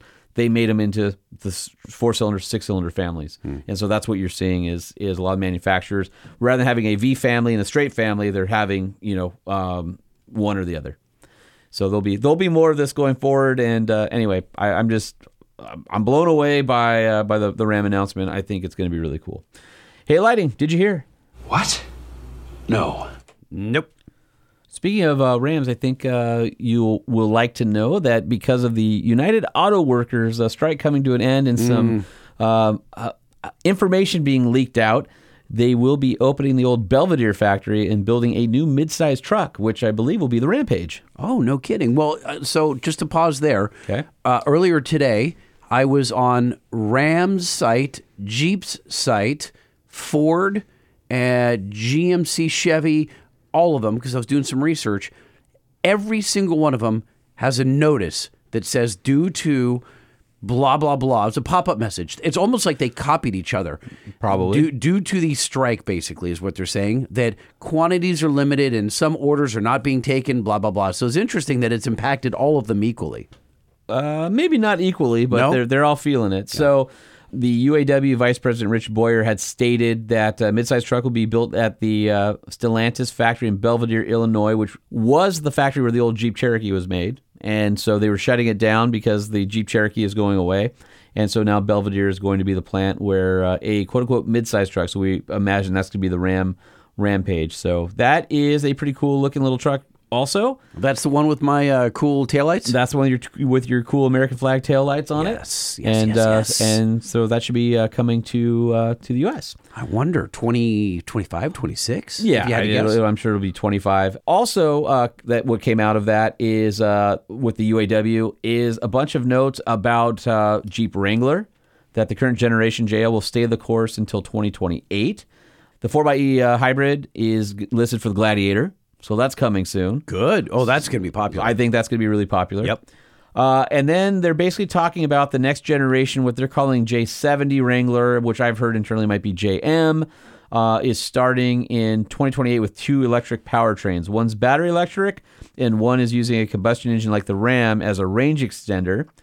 But uh, there's no mention of uh, Dude, ICE they, only. They got to do the same thing. Yeah. They've got to do the generator yeah. approach with the three point six Pentastar.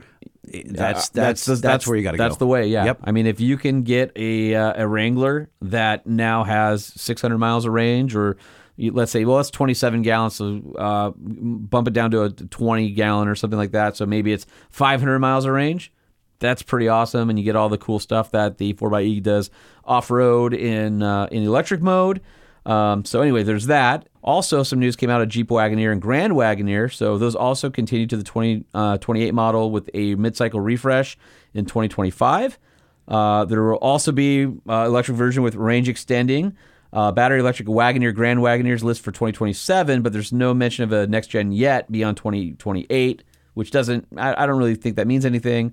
But there's a uh, second refresh for the combustion models uh, in twenty twenty-seven. Grand Cherokee, uh, the current two-row model, runs through twenty-seven, three-row through twenty-eight, uh, with a mid-cycle coming in twenty-four. Of course, same thing, twenty twenty-seven with battery and combustion powertrain. And then also Dodge Durango is coming, and that's pretty interesting. Looks like the current generation continues through twenty-five, which is interesting because that's based on the old W K two Grand Cherokee platform. Next gen's coming for twenty-six, um, but it'll also be offered both in ICE and battery electric. So uh, a lot of little tidbits coming out of there, and I do believe uh, that the Hurricane is coming to Grand Cherokee as well.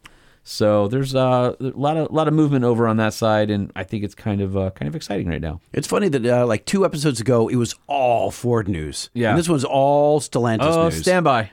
Well, that's oh, not, no, we're, we're not, no, no, we're not even. No, no, no, we're, we're not even close. Do you want okay. some Ford news? Uh, yeah, yeah. All right, all right. Hey, Lightning, did you hear? No, mm, no, all right. I haven't heard. Uh, so apparently, uh, Ford released their uh, Q three uh, twenty twenty-three statements about how things are going. Did they say, "Oh, we love E Vs so much, we can't wait to produce as many as you guys will buy"? Oh, wait a minute, nope. You're not buying as many as we nope. thought. Nope. Uh, yeah. So you got Ford Blue, which is the ones that make ICE vehicles and mm-hmm. things like that, uh, and they have talked about uh, Ranger Raptor, Mustang, uh, G T D are mentioned, extensions of Bronco, and also extension of the Maverick nameplate, which we are pretty sure there is a sport version coming that's lowered with big wheels and tires and the bigger uh, turbocharged four-cylinder from what we know. What you talking about, Willis? What? So we think that might be a S T version of uh, the Maverick, which could be rad. So Dude, if that's the case, and it, I'm I'm selling the T R X for that, and it gets the two point three liter gas engine, mm-hmm. so that's a two hundred seventy-six horsepower. In I'm all-wheel drive Maverick. I'm not selling the T R X for that, but damn, but that's still pretty that damn is, good. Uh, that ah yeah. And then uh, somebody mentioned Maverick Raptor possibly, which I don't. No, that one doesn't. No, that doesn't really. No. I'm not. I'm not sure. No. No. No, no, no, no, no, no, no, no, no. No. No. That's what I'm saying. No. Right. Also, it sounds like plug-in hybrid's coming. And again, uh, this is interesting because uh, earlier in the year, uh, United States Patent and Trademark Office, trademark uh, was issued called the Maverick Lobo, which is yeah. which is the F one fifty s known as the Lobo in Mexico. Mm-hmm. Yes, so is that a yes, North yes, American yes. product? Is Lobo coming to U S? Or is that a Maverick Raptor for Mexico? Uh, remains to be seen. So anyway, uh, Ford uh, making some moves as well. And uh, you may like this one as well. Lightning, did you hear? No. Nope. Uh, Toyota's F J Cruiser revival is in the works. And it looks like, uh, just like uh, Ford with the Raptor family, and Ford with the Mustang family, and uh, Land Rover with their Range Rover family, where they're trying to do all these sub-brands. It sounds like Land Cruiser is going to be a sub-brand, because apparently there has been something published in the Japanese trademark website uh, where they discovered Land Cruiser F J. Really? So, and that has been reserved for, quote-unquote, vehicles, apparatus for locomotion by land, air, or water. So they have teased uh, what they called the, uh, I think it was the F J Hopper concept or something like that. Well, and that's a, ho- a hopper? It was a concept that it had the shape of the F J Cruiser but looked modernized. So it looks like uh, that may be something that's based on that Prado Don't platform. Don't call it a hopper, please. Well, I think they're going to call it the Land Cruiser F J. Okay. I think that's that trademark.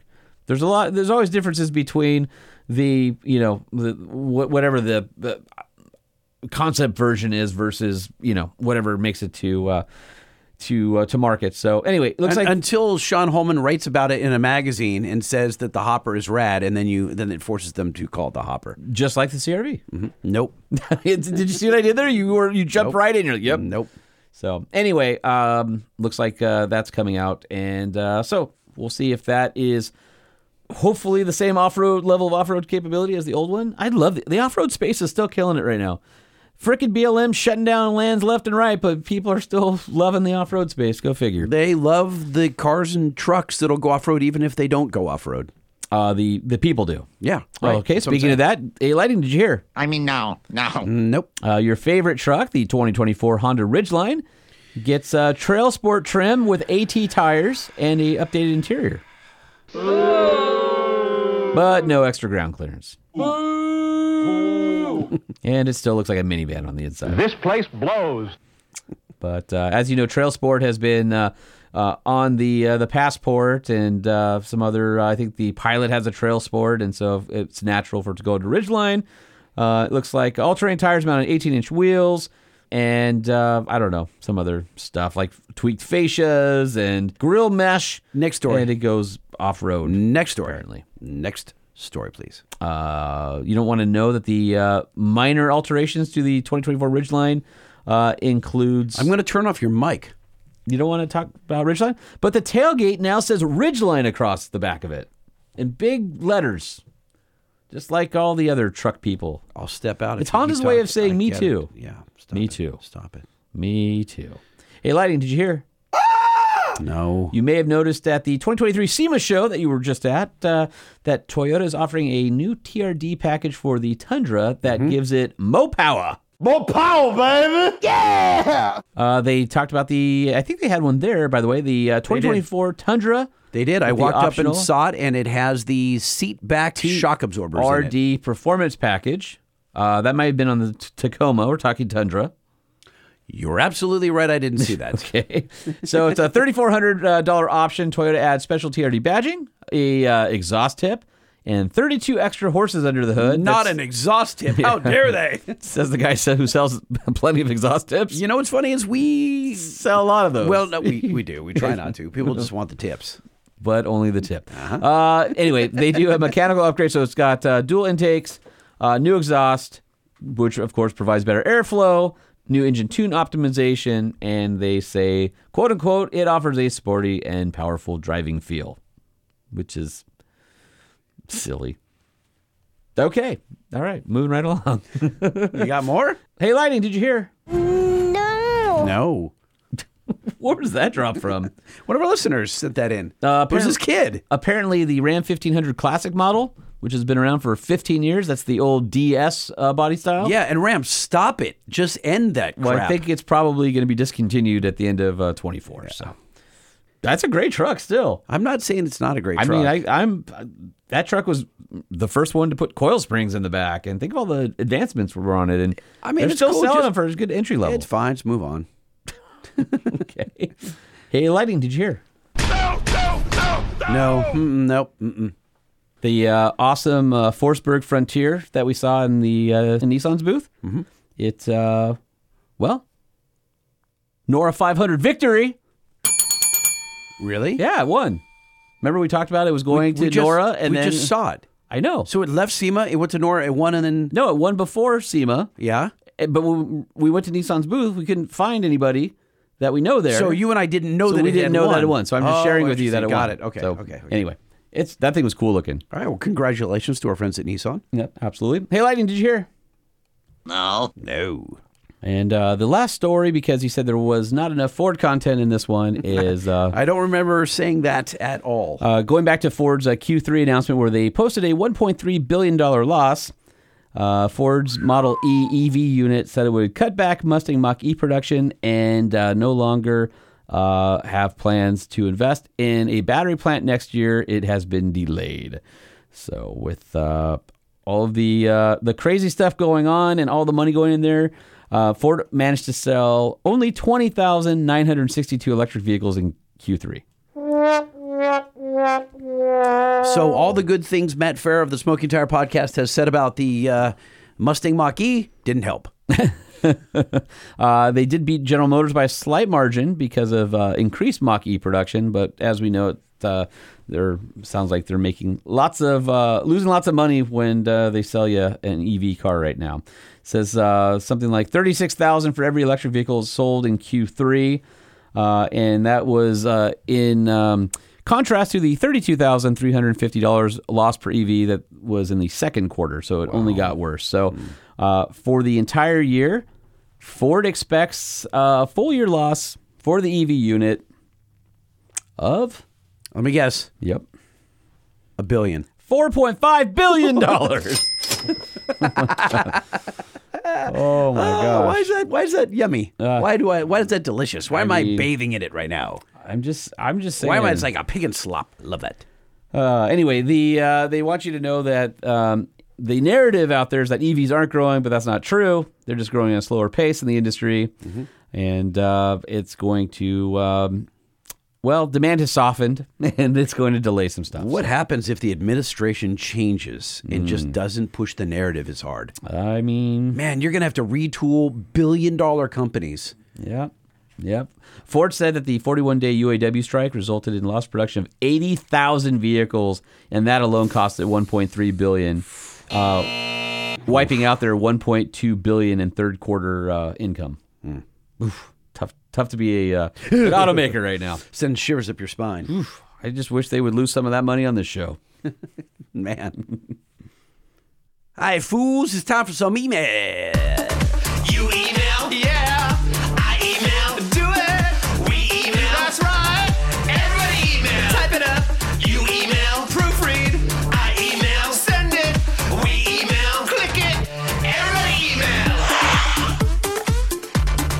who's the uh, first at bat? Got this one from uh, Dean Davidson, and he says, uh, hi, Holman and Jay. What? Saw this Nissan today while I was driving my modified F one fifty work truck. Thank you guys for emailing me a sticker for it and the many years of great suckage. Your podcast is my favorite download of the week and the best part of my commute. Your deep dives are awesome, and the big shots you're able to get on the show are amazing. Mounter the parameters, please. Mounter, monitor, key, engine, parameters. As always, five stars. Okay. Five-star review! Five stars! And P S. I was hoping you could help me with some bank stuff for my wife's twenty twenty-one G M C twenty-five hundred Duramax. Here's a picture of her in it. Uh, that would be slide into the D Ms of uh, at L B C Lightning. And then he uh, says, P P S or P S P S, sorry, her truck is just an S L T, so it doesn't have the Bose sound system.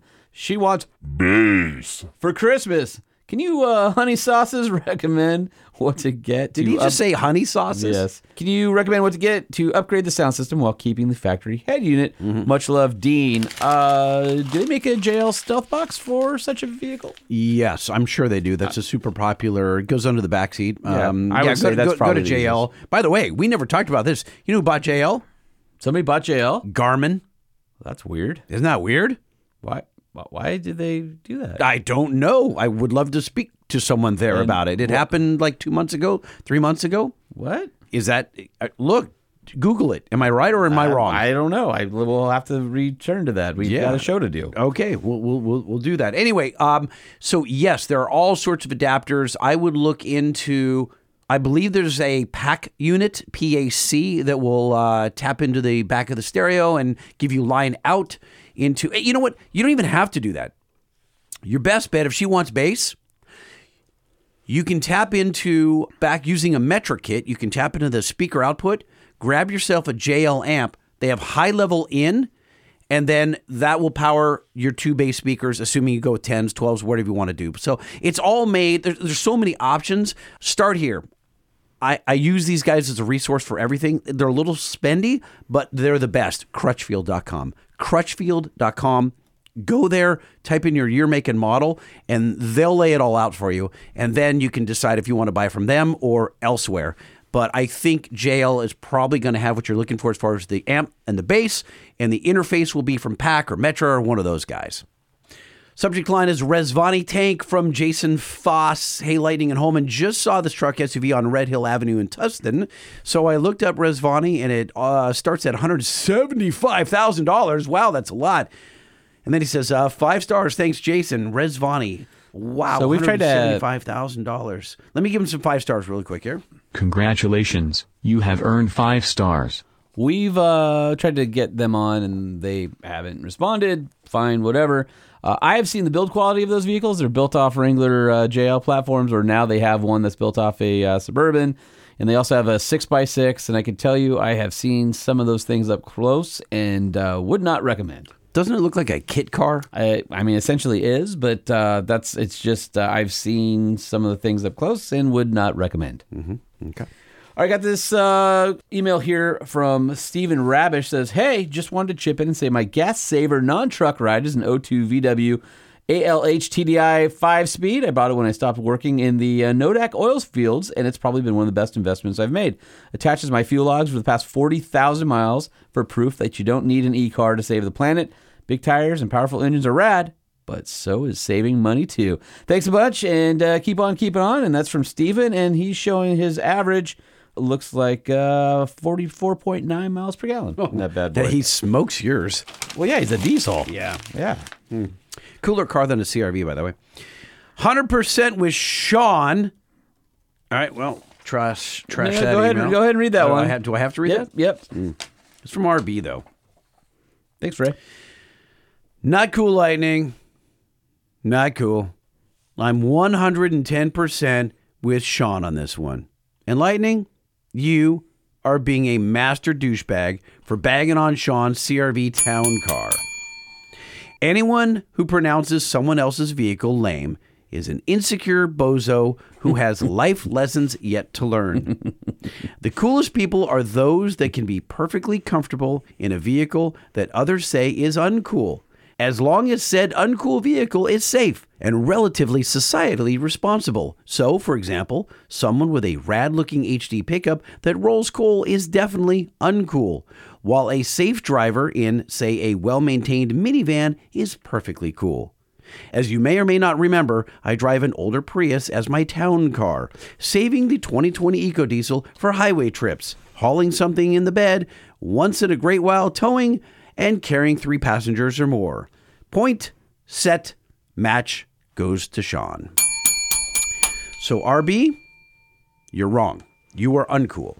I love you, but you are uncool. Uh, all right. I just so you don't think that I've planted that in your email stack, just because I uh, like to bathe in the uh, the listeners uh, telling me how right I am. I'm going to read this one myself to you.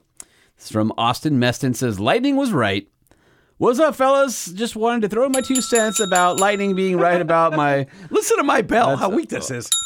Yeah, that's horrible. Yeah. Don't do, don't do that. Don't okay. touch right. any of the bells. Mm-hmm. That's mine, though. I'm going to run it over with my C R V. Mm. Uh, anyway, he says, uh, about lighting being right about the whole Mini versus C R V. Supercharged lowered Mini is all day cooler than any C R V ever. I get having a second vehicle that's better on economy. My truck is a six point eight liter V ten that loses a gallon of gas if I look at it with the key in the hand. Uh, however, your daily fuel economy can still be cool. I run a ninety-three Buick Roadmaster wagon as my daily with wood grain and some Riddler wheels and still get twenty-five miles per gallon plus. See, that's rad. That's with, a cool car. Nah, he has wood grain on the side. No, that's why it's with cool. With the bone stock five seven V eight because it's highway driving and I drive conservatively. You can also appreciate a Mini Cooper following. You can't appreciate a C R V following. That's my opinion anyway, which is just like a butthole. Uh, that's exactly what it says right here. It says, uh, keep up the always entertaining work, Austin. uh, that's no, a good one, you don't Austin. Think he said that? No, no I, I, I believe Look, read that right there. It says yeah, right there. Yeah. Vans P K Ripper Bike from Nathan Hendrickson Holman. I'd love to own your Vans Edition P K Ripper, if it's for sale. Well, it's actually a Big Ripper, but... Yeah, that's right. So the P K is the smaller, right? Uh, yep. The Big Ripper is a twenty-six, twenty-niner. And the P K is a... twenty-nine, yeah, and the P K is a twenty-four. Oh, is it little? I don't know. Maybe it's little. Maybe it's twenty-four. Yeah, they're, they're a little one.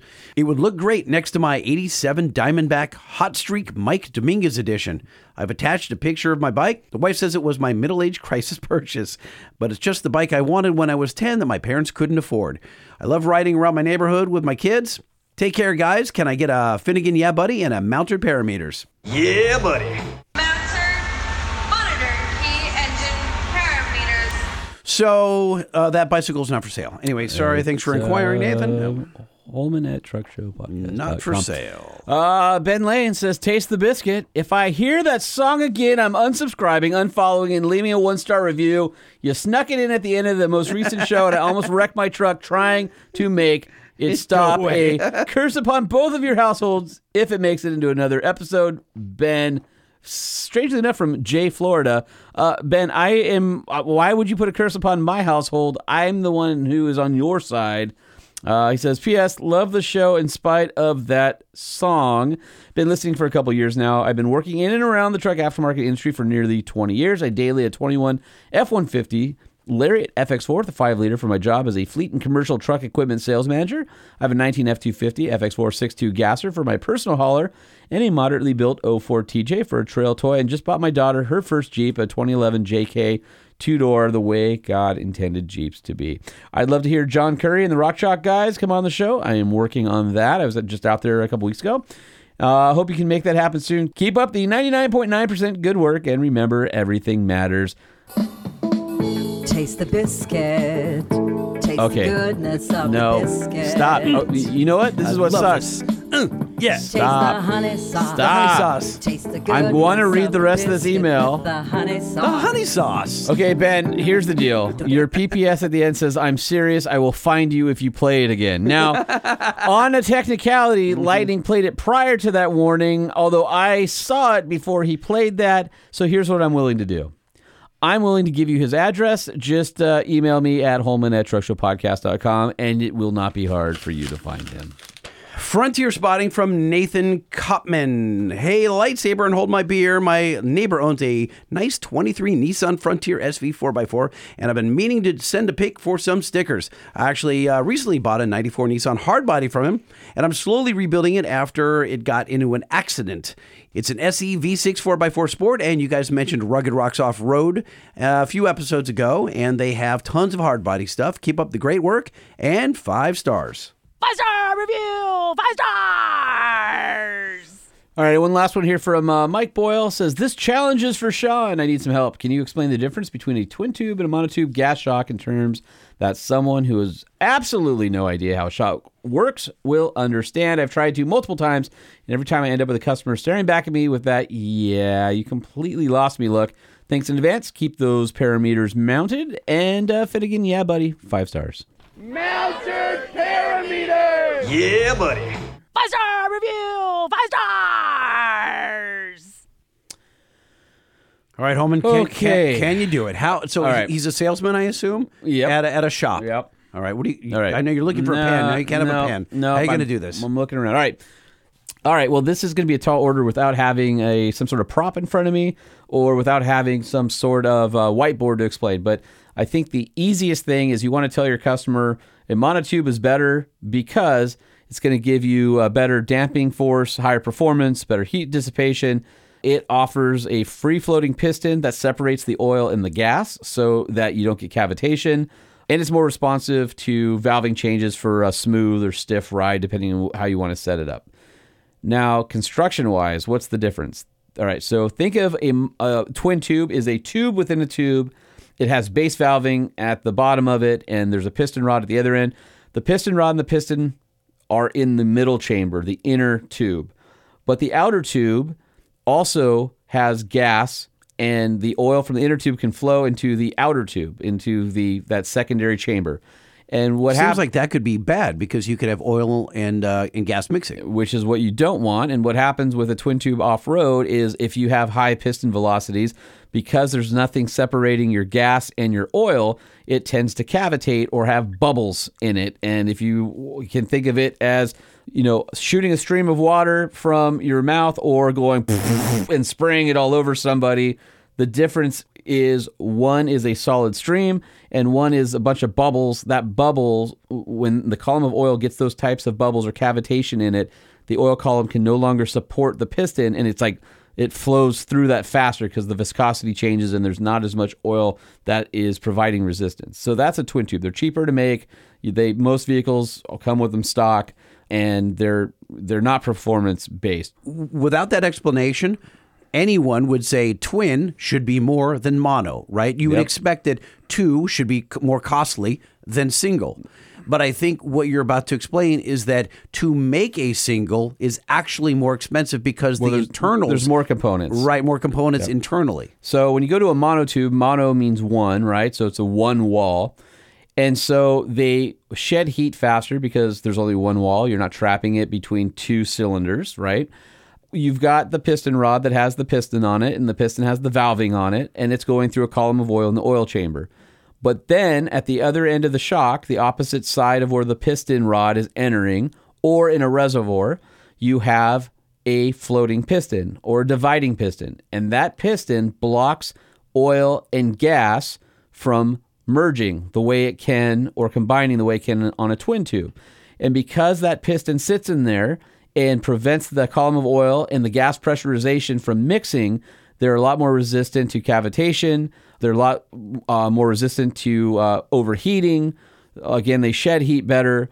And because you have essentially two pistons working in there, you are able to tune them more precisely for your vehicle. And there are more moving parts inside, um, so they tend to be more expensive. And the construction is, I would assume, uh, thicker walled as well. So it's higher quality metal, thicker uh, wall because you have to contain the pressure and the oil and all that kind of stuff. So probably a roundabout way of explaining it. Monotubes are better than twin tubes, but the main difference is going to be higher performance because you are not allowing oil and gas to mix within the shock like on a twin tube. So That's that's as close as I can get for audio, I think. Yeah, I mean, look, if you're talking to a customer, you can say that um, sometimes simplicity is expensive. I mean, it, it, it just is. Sometimes to make something that looks more elegant and simple is harder, and it is in this case. Yeah, the other thing is with a monotube, because you have that floating uh, piston, you can have higher gas pressures, which offer that as additional resistance. So the, that can change the variable for tuning, right? So you can have a higher, lower pressure. You can ha- change your valve shims, things like that. But again, it, it really comes down to the performance from no aeration or foaming or cavitation, those bubbles that are going to reduce the effectiveness of that um, oil column, because everything is about the piston moving through the oil, having a stable vi- viscosity for the shock to be working in. And so uh, monotubes, because for the same size, have a larger surface area on the piston to spread that load, because it's not a wall within a wall. You look at it, a Fox internal bypass shock, though, takes monotube technology, but it's not a monotube because it has an internal bypass sleeve on it. So there are hybrids. And if you look at a um, a shock like a Multimatic with spool valves, that's a completely different design. That's also not a monotube. Well, now you're totally confusing right. him. So, well, I'm not confusing him. I'm probably confusing right. some uh, some listeners. So there's, I'm just saying there's other variables out there. It's not just twin tube, monotube. There's a whole litany of things. And so look, look, the, the cheap white shocks are are, are twin are tube. Cheap. Yep, they're cheap, cheap. The nicer ones are typically monotube until you start getting to the exotics. And then they can be hybrids, as he said. So I think that's about the best explanation is you're going to get. Well, that's what you're going to get at the end of this show with uh, yeah. four hours of content. truck show podcast at gmail dot com, lightning at truck show podcast dot com, or Holman at truck show podcast dot com. Please write us, won't you? The Truck Show, the Truck Show, the Truck Show, oh, oh. All right, a whole bunch of things to remind you guys about. You want to hit us up on the socials at L B C Lightning, at Sean P. Holman, at Truck Show Podcast. Call us on the five-star hotline, six five seven, two oh five, six one oh five. Send us events so we can fill out the event calendar. We haven't done that in a while.